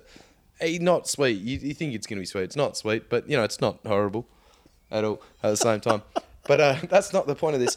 Uh, Anna was at. Um, they went to the Roey on Thursday, Fuck, that's funny. and um, she was she was like, "Well, we might as well make this evening free." So she got up in the. It's a wet t-shirt comp technically, and um, you know, if you're on holiday there, you're allowed to get up. It's a competition, so you know, get the um, get get your t-shirt nice and wet, tear it up, and here's the hot tip, inside tip, just tear it off. Get Yep, the teats out. every single time. Get the teats out. No one's first. ever be the won first without one to do it it. Yeah, with it, no one ever wins without it. And then it's like free night. You know, put a little money in the coffer. So if you're Absolutely. if you're driving up there and the missus has got a you know fair set of udders on her, then um, Or not, or if she's really, really rough. really? Yeah, oh, yeah, it's so it's like hilarious. the it's the dog vote. It's the Cameron Ling winning the What- you no, know I've- best looking AFL player. I've only vote. been once okay. because it was, you know, I had to as a cultural One experience, time. but Once my- a week. my- but my mates, my, I only ever go there. only on been once, like in the yeah, the last two weeks. Um, but um, my mates have explained to me that if no one's an absolute standout, they will. The crowd will always cheer for the roughest bird. Oh, okay. Every single time they'll be like, "All right, like, okay, mum, you're up," Yes, and, and, they, then and they'll win. good. They do two rounds as well, right? In in my experience. And what is your experience exactly rounds. was? It sounds like you've got quite a bit of experience. Look, uh, Did um, you win? I, I've not been up on stage.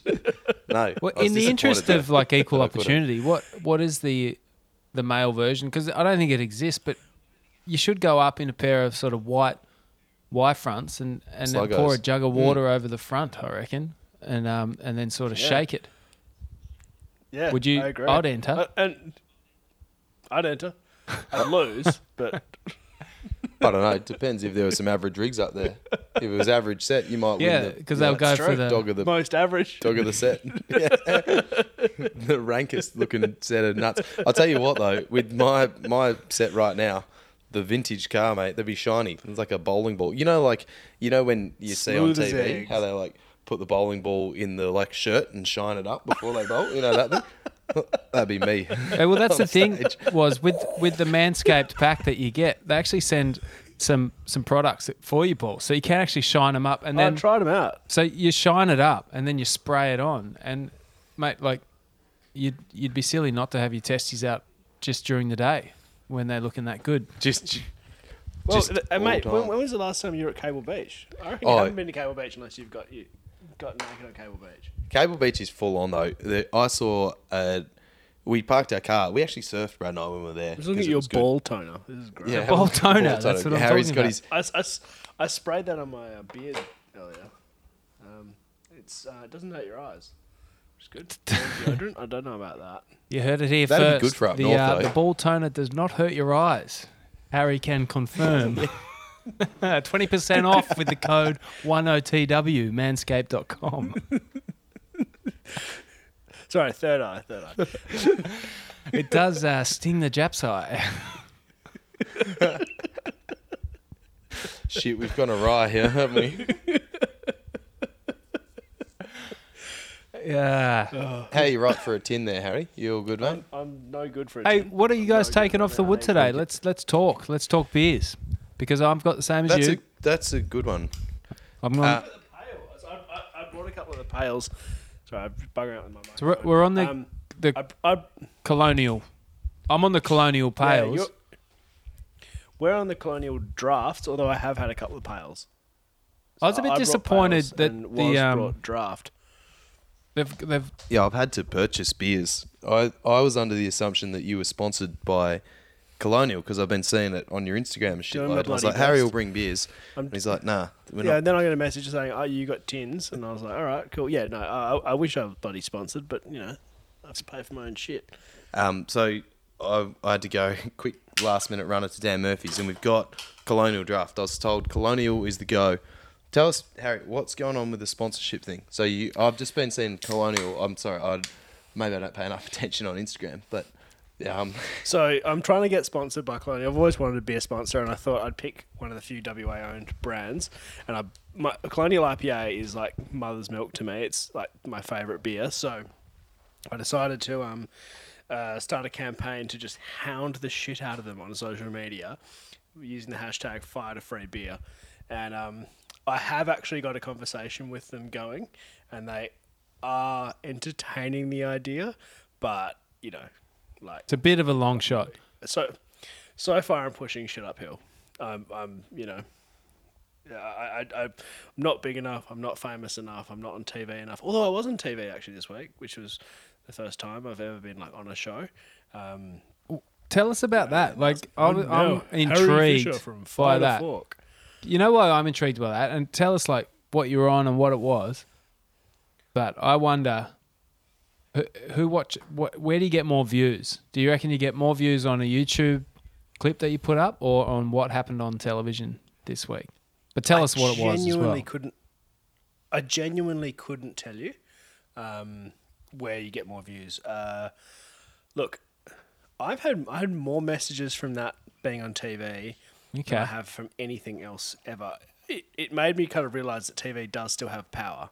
Uh, Yep. I I genuinely thought that that um, YouTube would get heaps more, uh, but that's maybe because of my age. And like my dad's mates were all messaging him, and um, tons of people messaged me afterwards to say, "Oh, I saw you on TV," and I was like, "You watch TV?" You watch TV? I don't even. I, I don't. I didn't see it. I didn't. I didn't turn. Like I had. I just had a copy of it. I. I, I didn't see it till after it had been up.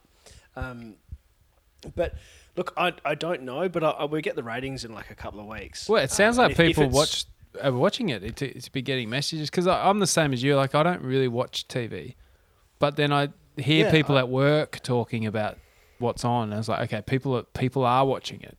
It's just Oh, people watch, and like particularly, you know, up in Broome, people watch it all the time. Um, but yeah, so it, it seems like it must have a big audience because What what was it? What were you on? Tons of attention from it. Oh, it was it was a thing for the Four Wheel Drive show, so we decided to make a show called oh this is good. WA Four Wheel Drive and Adventure Show. I think is that which is actually what the Four Wheel Drive shows are called. Um, I can't remember what they actually called it. I I knew what it was, but it was it was like a pilot episode, so we didn't really have a good like name for it. It was more of a promotional thing for the Four Drive shows. this Um, is a one-off. so it's not me- you're not a TV show that's ongoing. This is a one-off thing. No, but the idea was that if it if it gets good ratings, it will be an, an ongoing. Ah, it's a pilot. So like what?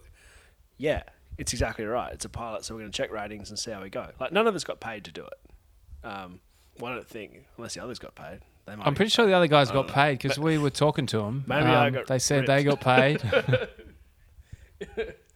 So there's yeah, it was Mark LeCras who played for the Eagles, um, and then Ronny Dahl, who's the second biggest four driving YouTuber in the world.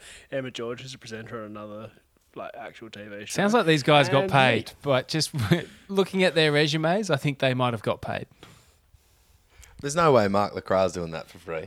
shit. I mean, that guy sells out every week. Uh, You see him. I like his fishing. Um, I like he- his in WA. It's like and Mark LeCras with the fishing report because you know Yeah. people froth him, and it's like oh, um, salmon on the beaches and bream at the upper ends of the Swan. Good fishing. Yes. he just says the I know. same shit. I send every him the photos from oh, Broome. s- yeah, snapper. Um, in the demersal season's closed. Like it just it's the same shit every week. Yeah, he, he was like, "Did you catch threadies?" And I was like, "Yep." He's like, "Threadies in Barred Creek." Not Barred Creek, Crab Creek. um, Don't be giving away fishing spots, mate. We hear that's as bad as surf spots, and he doesn't give a fuck. He'll he'll publish it anyway. No, But we don't blow quote 'em surf out, blow and 'em fishing out. Spot. Well, mate, that's that's like me saying, you know, fish in the southwest. Yeah, Don't okay. worry. All right, good. Th- Fish there- in Crab Creek. I- Fish if- near the mangroves. For me to say threadies in the fingers is like, okay, Ooh. well that narrows it down to like, Someone's not been using their Manscaped kit. That's what that sounds like. So Threadies in the fingers to me. secret surf spot, um, the southwest of WA, in the around the Margaret River region. Uh, yeah, don't Yeah, tell right. anyone, but there's some good waves down there. Look, look for waves. look, look for waves. It's on the coast, on that stretch generally. In the water. Yeah. Yeah. Drive until you meet find rocks, and then it's in front of the rocks. Look, yeah, Solid. easterly winds. You want those easterly winds and westerly swirls. Um, You're a genius. you are a genius. Hey, um, we've touched on punters cards. Can I tell you about my um, little adventure? I've been on some adventures lately. haven't I? Jesus. I'll say that I haven't really. I went down to Bluff Knoll on the weekend. Um, You went just- down to actually, Bluff Knoll. I, I- it was it was pretty funny. So Andy and I almost called this podcast "Hungover Sports," "Hungover Adventures," or "Hungover Sports." It's going to be hungover sports because that was our catchphrase when we lived in Melbourne. yeah, because But we, you went down to Bluff Knoll on the weekend, like for just for the Uh, weekend. Wait, That's a long in. way. Well, this thing when we lived together, we'd we'd like plan shit for the weekend, but then inevitably, either together or independently, we'd end up drunk on a Friday night, and then it was like, fuck, we've still got to commit to whatever we're doing on the Saturday. Yeah. Or on one particular occasion, Andy, the surf was going to be pumping. Andy messages like, "You got to stop drinking because I'm well lit." I was like, "All right, we're leaving at midnight." So I stopped drinking. We cal- calculated my beers, and I was like, "All right, we'll leave at midnight because I'll be sober by then." Got home, packed all the stuff, and then we went down to oh, it was Cathedral Rock. We surfed down near Lorne, and we so we left at midnight. and he's wasted. I've eaten four packets of two minute noodles trying to sober up. we got down there, pitch a tent at like two a.m. Wake up, which was actually genius because they closed the road. Um, they had the the Lorne marathon on or something. So once like Yes. once six or seven a.m. came, they closed the road, so no one else was coming down. And Oh, we didn't know this at all. We, this was completely drunken accident. Um, so we wake up at and there's all these cars going past. This is fucked. And we get up. We jumped in for a surf. I, do you, I hope you remember this, Andy, because it was an absolute shambles. Oh, you were crook. I was in no good state. Four minutes of four packets of two minute noodles, not good for the bowels. So I got out and just and there's nowhere at Cathedral Rock to hide in the trees. So I'm like there, and no one from the road can see me, but everyone in the surf can see me, just like exploding from the ass, just shitting in the woods, just like looking at everyone in the surf, wetsuit half down, and then and someone, I'm blaming this on Trav, had had taken the last bit of toilet paper out of my car, which I always have. So. I had a bloody pair of socks as toilet paper, and like it was horrendous. Andy. Andy was no good at his state as well, but we made up a little coffee that we had, uh, bought the Trangia kit up down. Oh, the same day we didn't have water bottles, so we capped a couple of beer bottles with water in them before we left because we'd been brewing beer at home. So we're like these drunken idiots. I'm shitting in the bush, and then we're like popping stubbies at you know eight in the morning and sculling them because we're super thirsty. I the spewed on the beach, uh, coming in the came in the keyhole, and I, I found the keyhole. There's like a there's a narrow rock hole to get in. I found it, made my way in, laid on the sand for a bit, and then spewed everywhere. And uh, look, I might be getting my times mixed up, but I'm pretty sure you picked the wrong keyhole, went down the wrong alley, and just cut yourself to to smithereens as you tend to do. But um, bleeding everywhere. It was all the shambles. But th- then we went out. We had a reset. We had a coffee, and we went out and had a really good session. And of course, we were locked down until midday because the marathon was on, so no one could get past us. So it actually turned out to be a cracking day. But the, the point of this, hungover sports. what was the We point? never let it get in the way. the point. And, and this weekend I was I'd, I planned to go and do Bluff Knoll. There was a few of us, two people pulled out, so it's just me and a friend one other person. So I was like, oh yeah, I'm committed to this. Come to my house, 5 a.m. Saturday. We'll drive down. We'll do the pike. And we'll maybe go camp and surf and whatever. Sweet. Anyway, fast forward. It's 1 a.m. Um, Saturday morning. The Tin Monster's just getting home.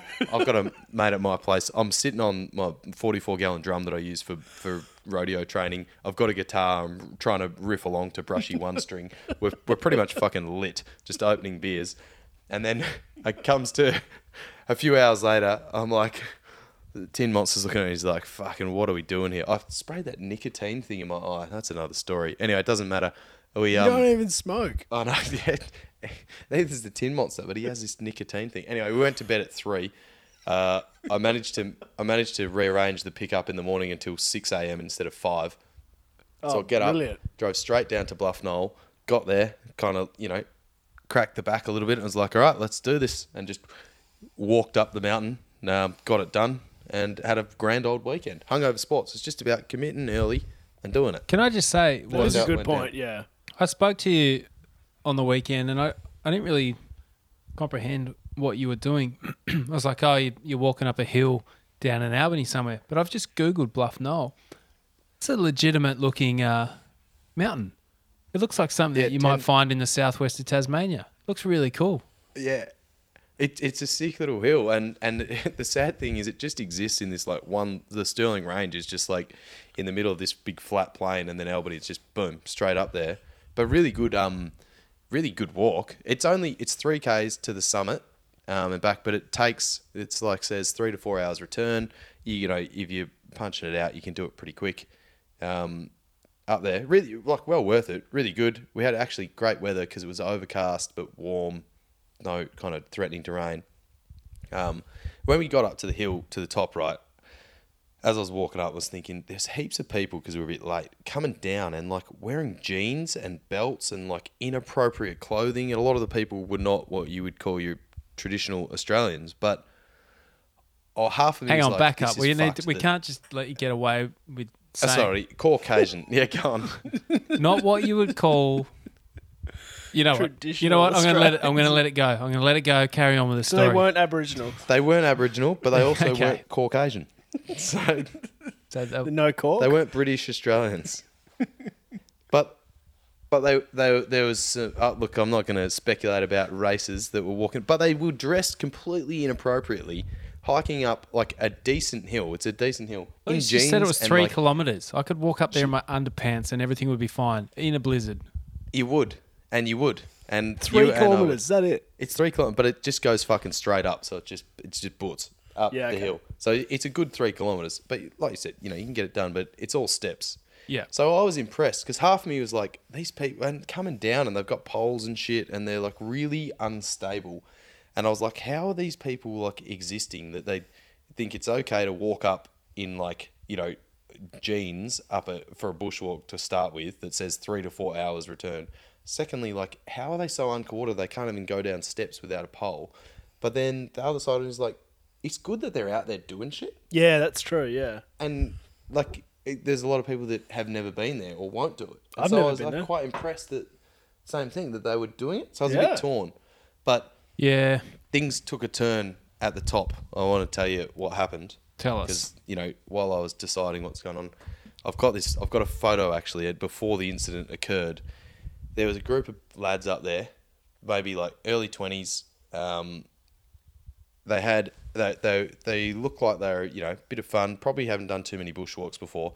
One of them had a drone, and he'd flown the drone up, take some photos, and he's just landing the drone.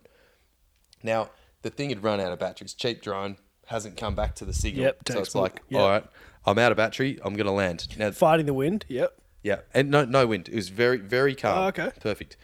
Now, off the edge of Bluff Knoll is probably three to four hundred meters of vertical, just drops, jagged, but just drops straight off. This drone has decided it's out of battery and it's going to land.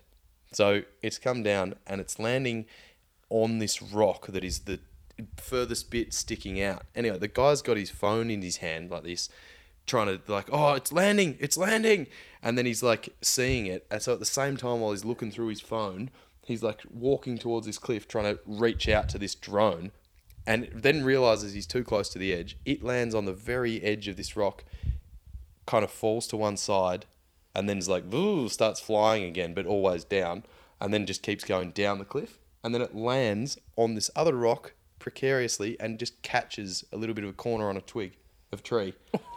I'm like, first of all, I was like, fuck, this guy's just gonna follow his drone through his phone screen straight off the edge. To the death. Yeah. And then the and then these crew are looking at it. They're like, "Oh no, what are we gonna do?" And they've got it was just a shambles. And I my heart sunk. I got to that point and was like, I can't watch this unfold in front of me. Like I'm about to watch someone die. Like you know, Yeah. I was like, they're gonna get this drone at all costs, and someone's gonna die, and then that's gonna be a worse situation because I'm gonna have to deal with it in some way. And I was like, fuck this. It's like Aiton who was there. I was like, hold my shit. I'm gonna get this drone for them before Ho- one of these hold my beer. jobs. hold my beer. I'm going to get I'm- this drone for I these think I'm sober. fucking retards. So Absolutely. and they would just run it. Uh, they were almost hysterical. It was fucked up. Anyway, so I was like, "Get out of the way! I'm gonna get this." And you know, did the right things. Like I would love if you fell off rock. the cliff. Like you obviously wouldn't be able to tell this story, but so hold my beer. I'll get it. But- you guys don't know what you're doing. this. I've just had two hours sleep and driven five hours down here. I am I probably still drunk. I've had no sleep. I'll get this drone. I'm built for this shit. I've trained for this shit for years. Anyway, I, I climbed down and I did the right things, you know, like made sure there's no shale on the ledge that I was going to climb over, bashed the rock like that I was going to hold onto to make sure it'd hold and wouldn't just pull out. Climbed down maybe like a, a bit of a ledge. There's a good bit to stand on underneath and reached over, got the drone, passed it up to them. And then I had, had to do a bit of a maneuver to get back up. Like it was probably four foot high and I had to get my foot up on it and Oh, two yeah, things yeah. to like Yep. properly pull myself up. And there's this guy like squatting on top of the ledge where I am, like squatting down just with his hand. He's like, "Grab my hand, grab my hand." Like, I'm I'll like, pull you off the fucking "Fuck, ledge. mate." I was like, I was like, seriously, mate, you need to fuck off. Like, just step back. And because if I grabbed his hand, I would just have thrown him over a 400 Oh, meter yeah. cliff. Yeah. I was like, get back. You're not a small man. Like, leave me alone. And then I, uh, anyway, I, I got up and they were like frothing because I got their drone back. But I felt a lot better managing that situation. Yeah. For the people that were living their life through their drone phone. Oh, Yeah. It was full on. It that's scared how I the shit feel out, about- that scared the shit out of me. that's how I feel about full drive recoveries. Can I just Yes. can I just Yeah. Say people just I watched I was watching some Fire to Fork before as I said and and uh, I did Yeah. notice that you crashed a drone into a tree and it seemed like quite an Oh, I effort to get it out. that was such a fuck around. We that took like an hour. It looked like a comedy of errors that um that I didn't get through. Is it recording the whole time? Oh yeah.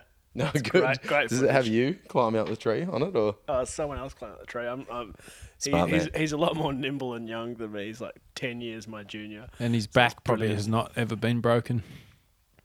Exactly. He he climbed up that thing like it was nothing. Um, no, that was great.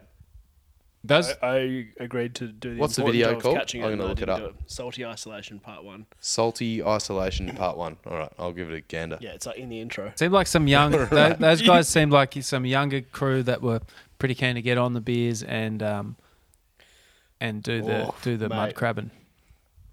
They did not mind a beer.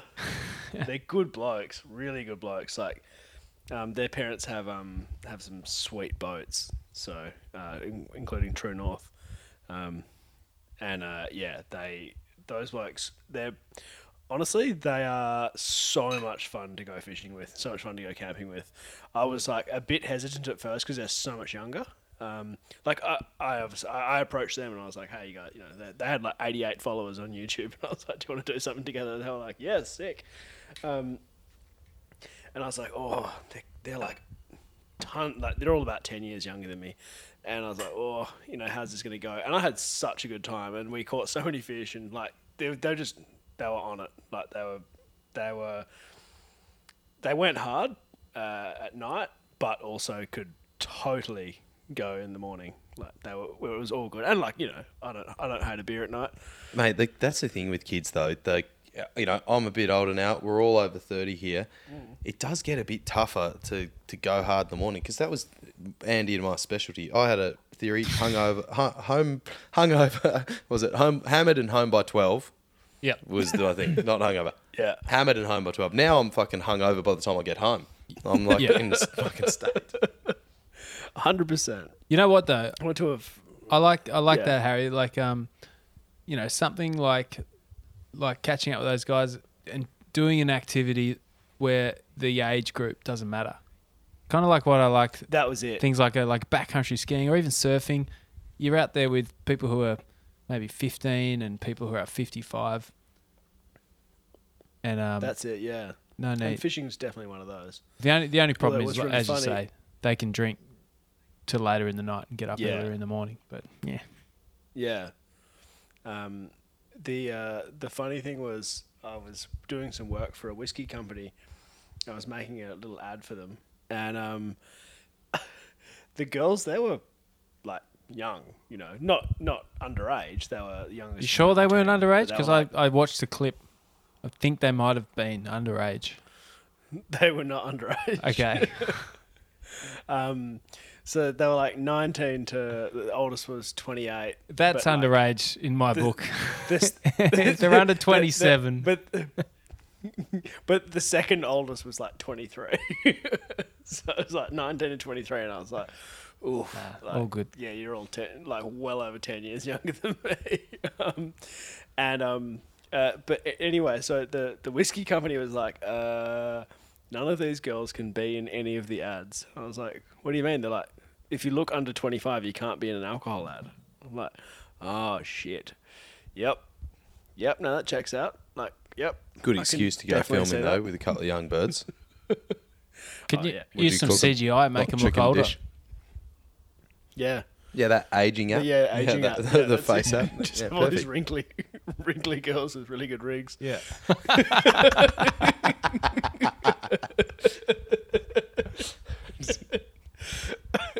Okay, wait, look, while we're on the subject of these, because I, I watched a couple of clips before this. So I watched the, Yeah. I think it, it's your latest or your second latest, where you made the ultimate brekkie wrap, and you were pretty pleased with yourself at the end because it it was delicious. It looked delicious. Yeah. What time of the day was this? Because you smashed one beer before you even finished the first part, and then you were on to your second beer. And I wonder how many brekkie beers did you have before finishing breakfast and eating breakfast? And I'm not judging. I'm all for brekkie beers, but I just no, uh, wonder, so you know, what sort of um, you know, Well, I, I, I don't eat brekkie, so um, uh, It's I, easier to drink when it's in a can. eating's, eating's cheating. Is that what you're getting at? Just, just So, so uh, uh, basically, I, I I went out. I, I film at midday most of the time, and that's actually strangely enough because of my awning. It makes the light really easy because the light's straight down Yeah, over my setup. yep. Um, afternoon's okay because, of course, the sun's setting over the um, well, over the water, so I can like I can have I can film out towards the water, and the shade will be on me. Um, but basically, midday onwards is the is the best time to film. So I usually try and get out at midday and try and get back and start editing it in the afternoon. Um, You're not an so I alcoholic. think yeah. No, that that, that, that those two questions are. Uh, mutually separate, yeah, separate questioning. yes, I film at midday. No, I don't stop drinking.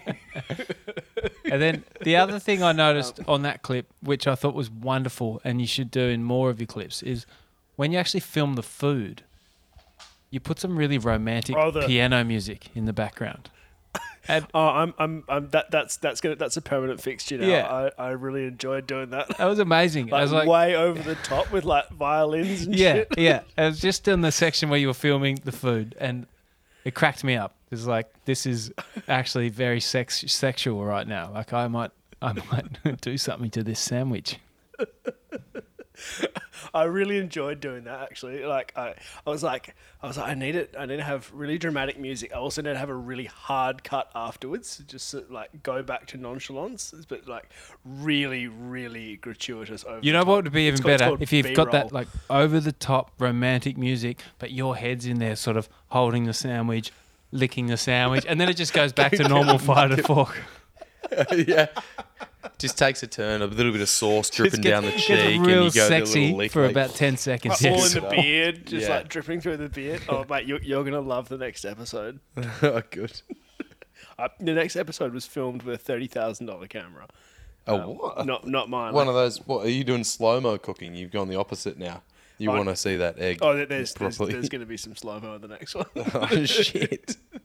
But the problem is my software wasn't good enough to even edit it, and I need to go and buy new software. It's like five hundred bucks, which is fine, but I need to buy it from a physical store, and then they need to order it in, and it takes a week. It's like it's a nightmare.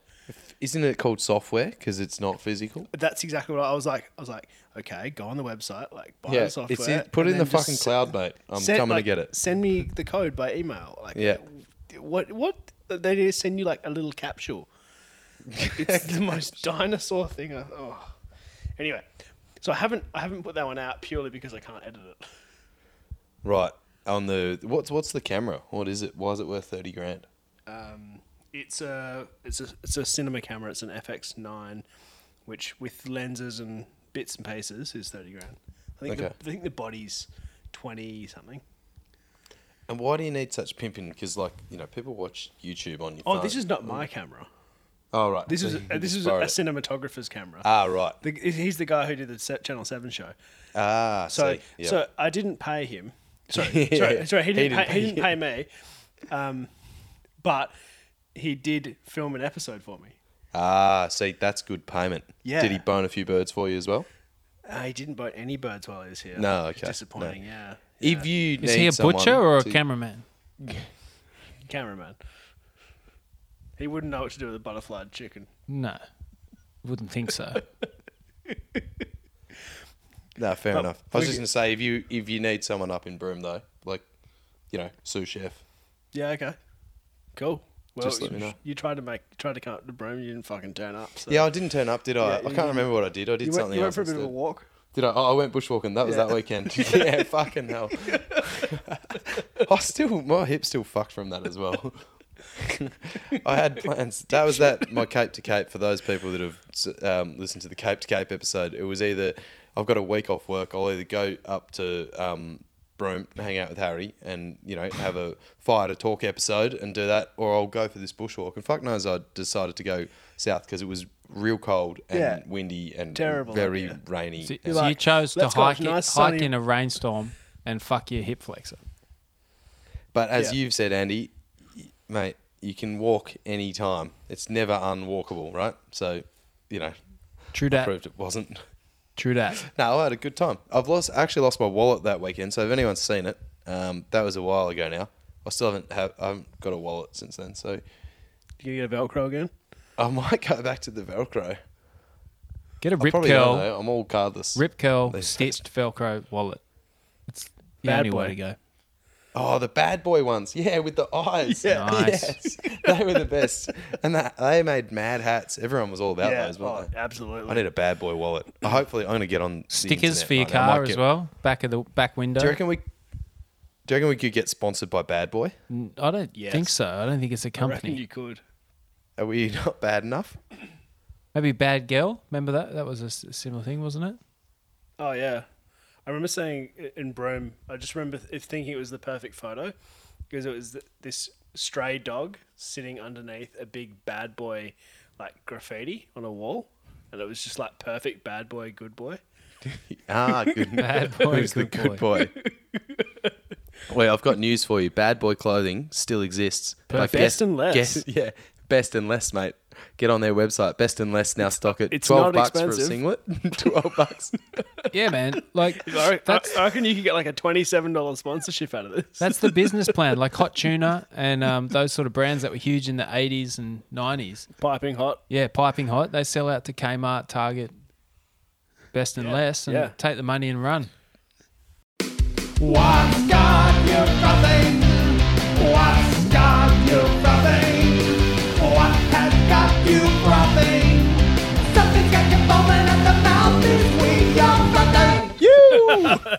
Brilliant. I love it. That's it. That's the new jingle for Maybe you should get your guests to do like really bad, like bogan ones. Like, what's got you frothing? Well, yeah, I was thinking like we could do a different style of music every week. So you could do like folk music. You do a bit of country, country music, bit of like Yep, folk, yep. maybe like an a cappella. I'll Ma- sing in the background. What's the Mexican You gotta mariachi? You g- oh yeah, Mariachi band. you got to do some metal. I like it. That's sick though. Like Yeah. w- w- the Look- jingle. Look, the what's jingle, the jingle's out jingle. there.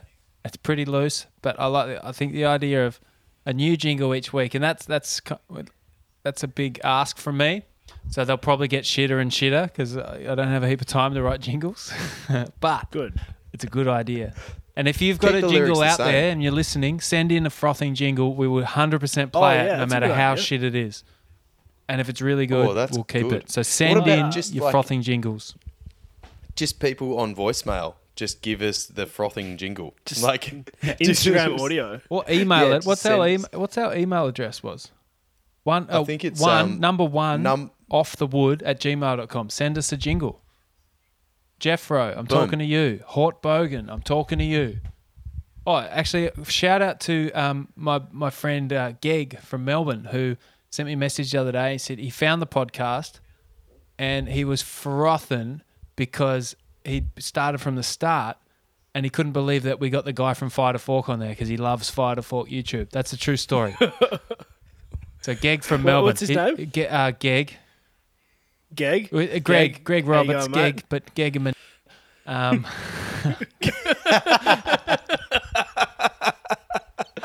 we'll have to- Spoiler we'll alert: have to This is fucking beat uh, that out. Trump's But been Geg- president for, for six years since by the time he gets around to listen to this shit.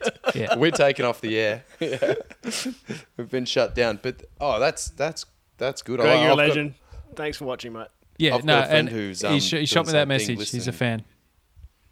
Oh, wicked. I've That's got awesome. got a friend who's doing the same thing, listening from the beginning. He's like, "Oh, I've decided to listen to your podcast, and it's quite good. I'm enjoying it." I was like, "Oh, what are you listening to?" Thinking he's on the you know the the last couple episodes where we've sorted out our audio, everything's coming together well. You know, we, we've got a, a good um, agenda, and and he's like, "Yeah, I'm on Moon Graffiti," and I was like, "Oh, Great episode. hell, mate! That- Fantastic episode.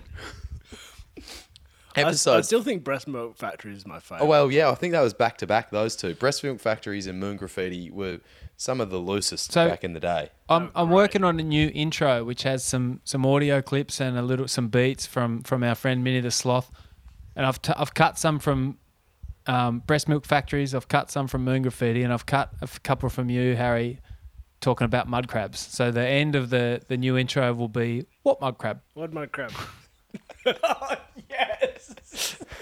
Uh, wide mud crab. No, that that is brilliant. But uh, yeah, look, I'm glad that he's Oh, on the journey. I found the original source for that mud crab story. It's King Billy Cokebottle. Um, he's a black fella who black fella comedian, and he's absolutely hilarious. Highly recommended. Go and listen to King Billy Bo- King Billy Cokebottle um, mud crab story. What's That's he on? the original. Where do I find D- it? YouTube. on YouTube. All right, So good. It's you will piss yourself laughing. I've I ripped that love out a couple of times since, It's and so people good. have loved it every time. Hey, uh, Harry from Fire to Fork, Yes. what has got you frothing this week? Well, uh, I don't think it's particularly hard to guess, but probably the new car that I just got. Oh, I thought it was boning chickens. no, the, the, I absolutely frothing on the new car. Um, uh, I'm not going to go into it because I've already spoken non-stop about it. But yeah, I'm I'm just I, I, I just love being in it. I love driving it. I love. I like the way it looks. Uh, it, it's fucking awesome. Would You're gonna find the the new things like the um when on the door handles. I don't know about your model, but mine took me fucking. It took me like six months to figure this out.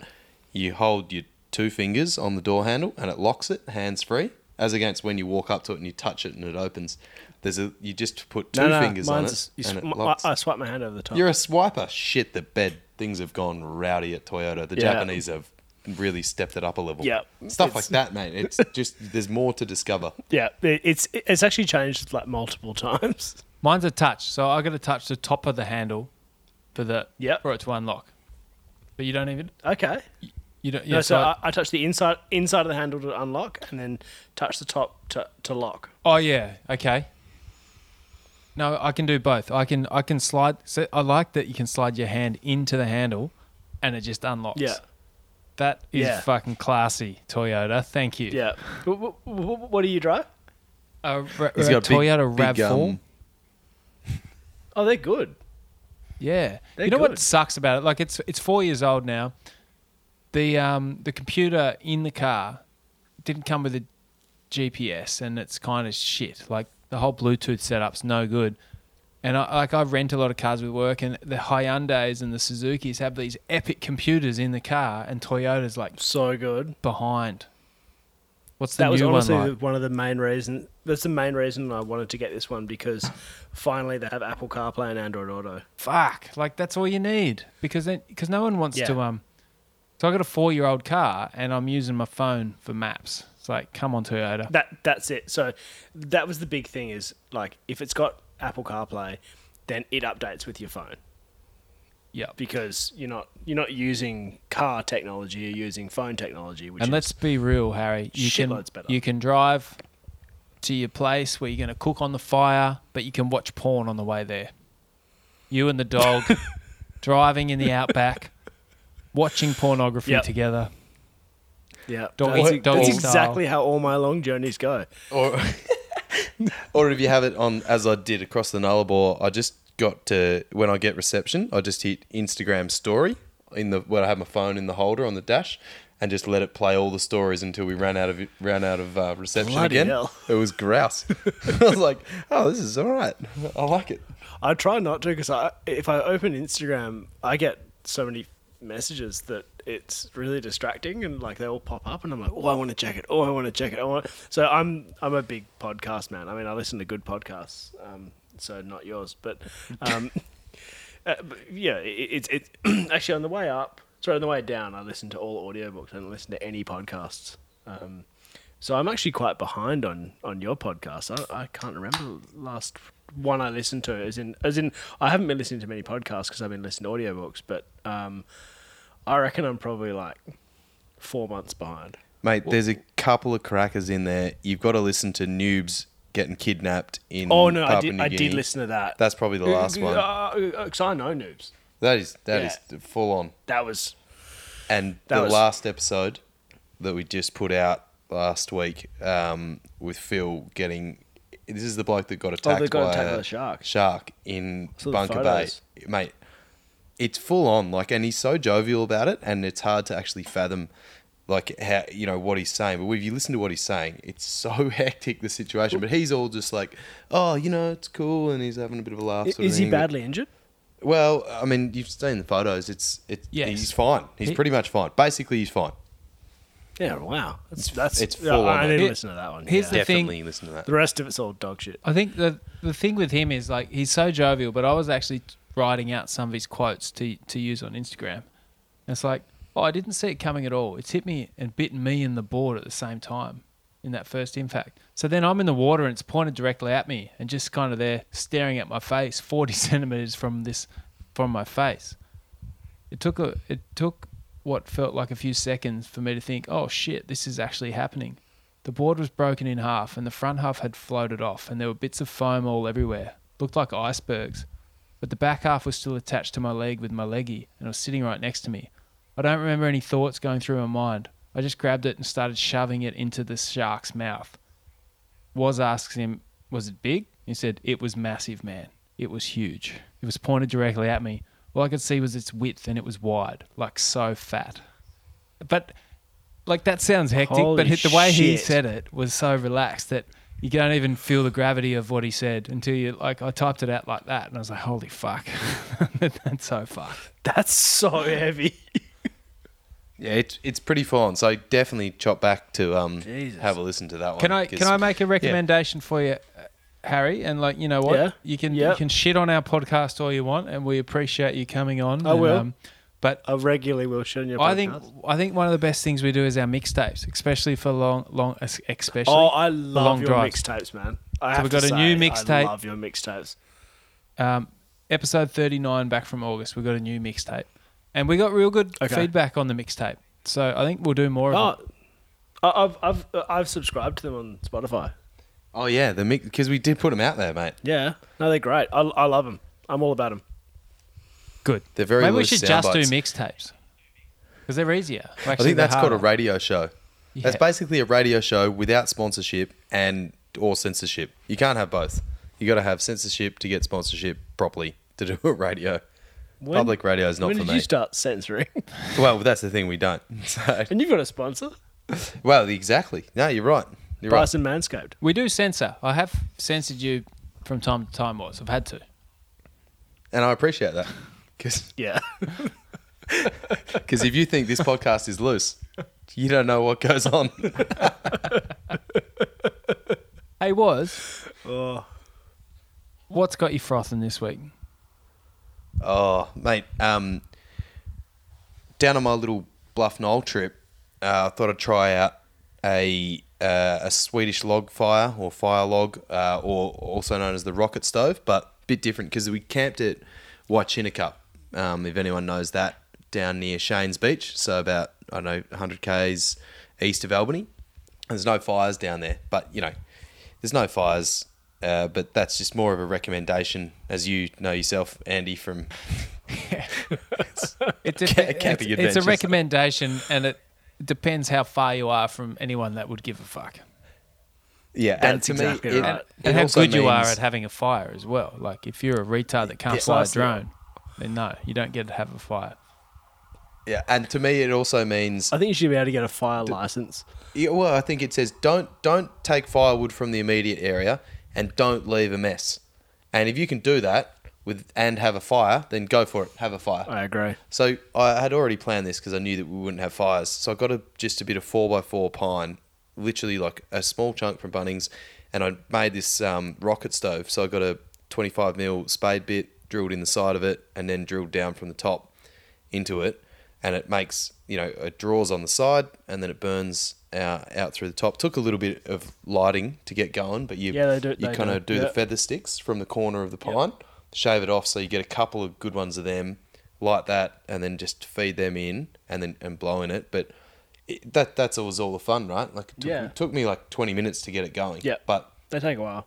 but it was actually I enjoyed doing that. And then once it was lit, this one tiny bit of pine just burnt for ages. And I'll, I'll put some photos up. But uh, we had it sitting under the awning, and then I picked it up and I put it on my my um K-on little shelf while Yep. we were like making some wraps, and I could take it and put it anywhere. And then it's super easy to put out. You just pour a bit of water on top of it, or we let it actually burn out, so the top just burnt off. And then all I did was get a bit of sand off the beach and stick it in the sand, and that was it. No mess. Perfect. Perfect. Yeah. So the um the the K-on oh sorry the, the K-on shelf actually oh, I thought oh, this is a bit dangerous putting it right near the Prado but it was fine.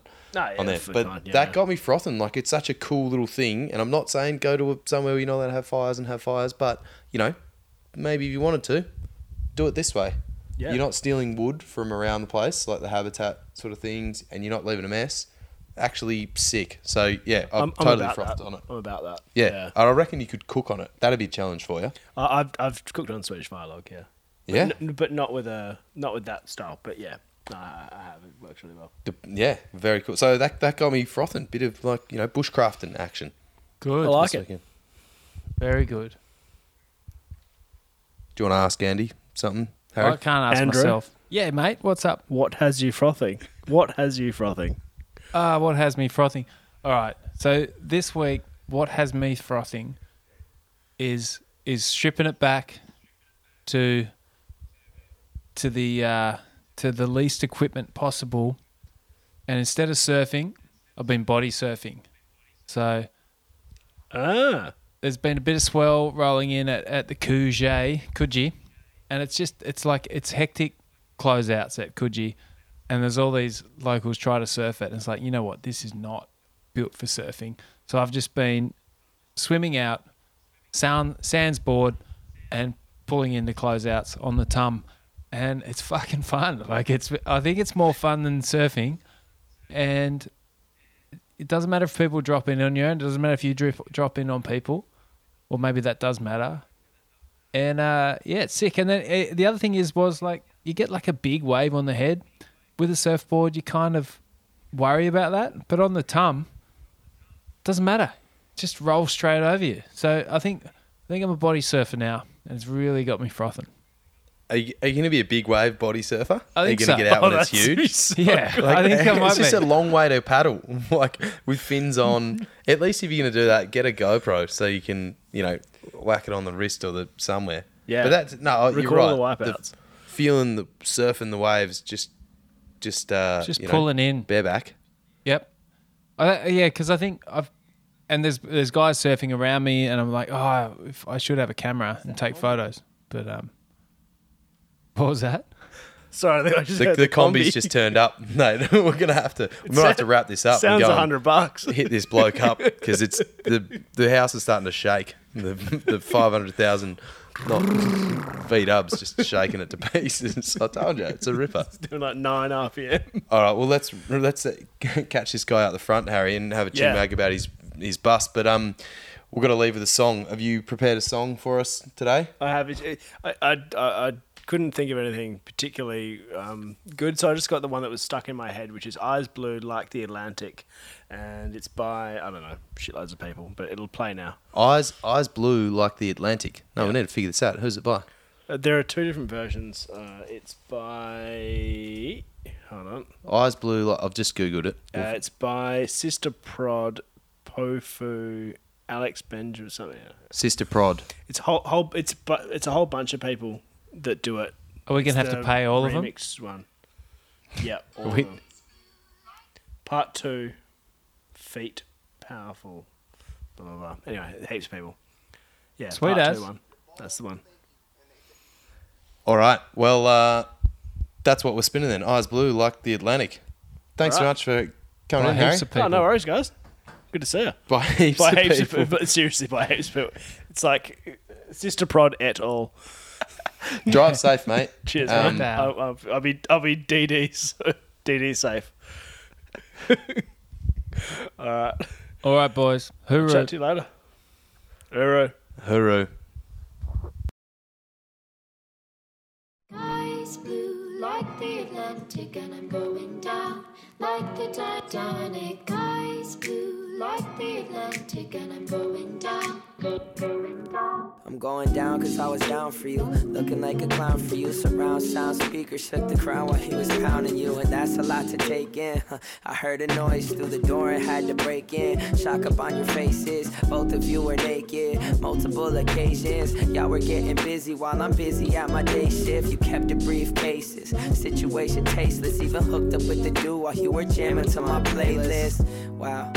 Hey Alexa, I'ma off off 'em Or maybe run away because I'm sick of all the problems going down And I can't even see the bottom But I promise I'ma find it once I finish up this bottle Skies blue like the Atlantic, and I'm going down like the Titanic. Skies blue like the Atlantic, and I'm going down, go, going down. Skies blue like the Atlantic, and I'm going down like the Titanic.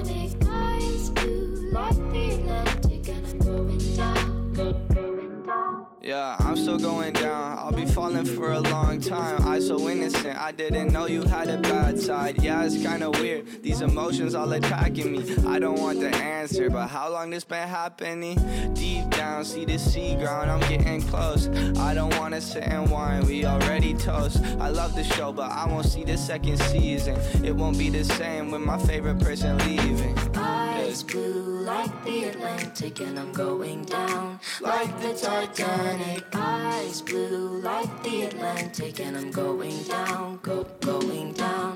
And so the story goes, love grows and then it gets cut down. Then crumbles like a rose and decomposes in the ground. It's tragic, I suppose, like dominoes, how it goes down. The teardrops on the clothes, they're being knocked all over the ground. But fear not, there's no fear, my dear, cause here it all works out. The clothes will dry, the tears will disappear, and from the ground, a rose will rise, and from the skies, the sun will break the clouds. A rose will rise, and blue skies will surround.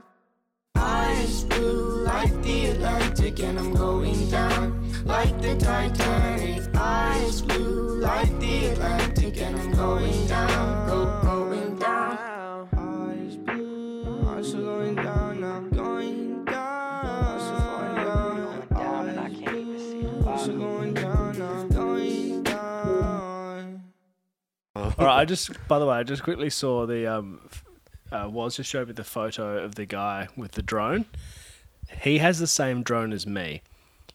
If he couldn't land that thing on that rock after it was after it was threatening to uh, land, he is the most incompetent drone pilot I've ever met. This is the guy who actually landed it in a tree, wasting two Yep. hours on their way to the camp. Now, look, I don't. want- I- I've never flown a drone. You know, I don't want to start pointing fingers. No, no, uh, You're making good points though. yeah, no, no, that, that's a fair point. My dog's also bitten my drone out of the sky twice. I so- like that.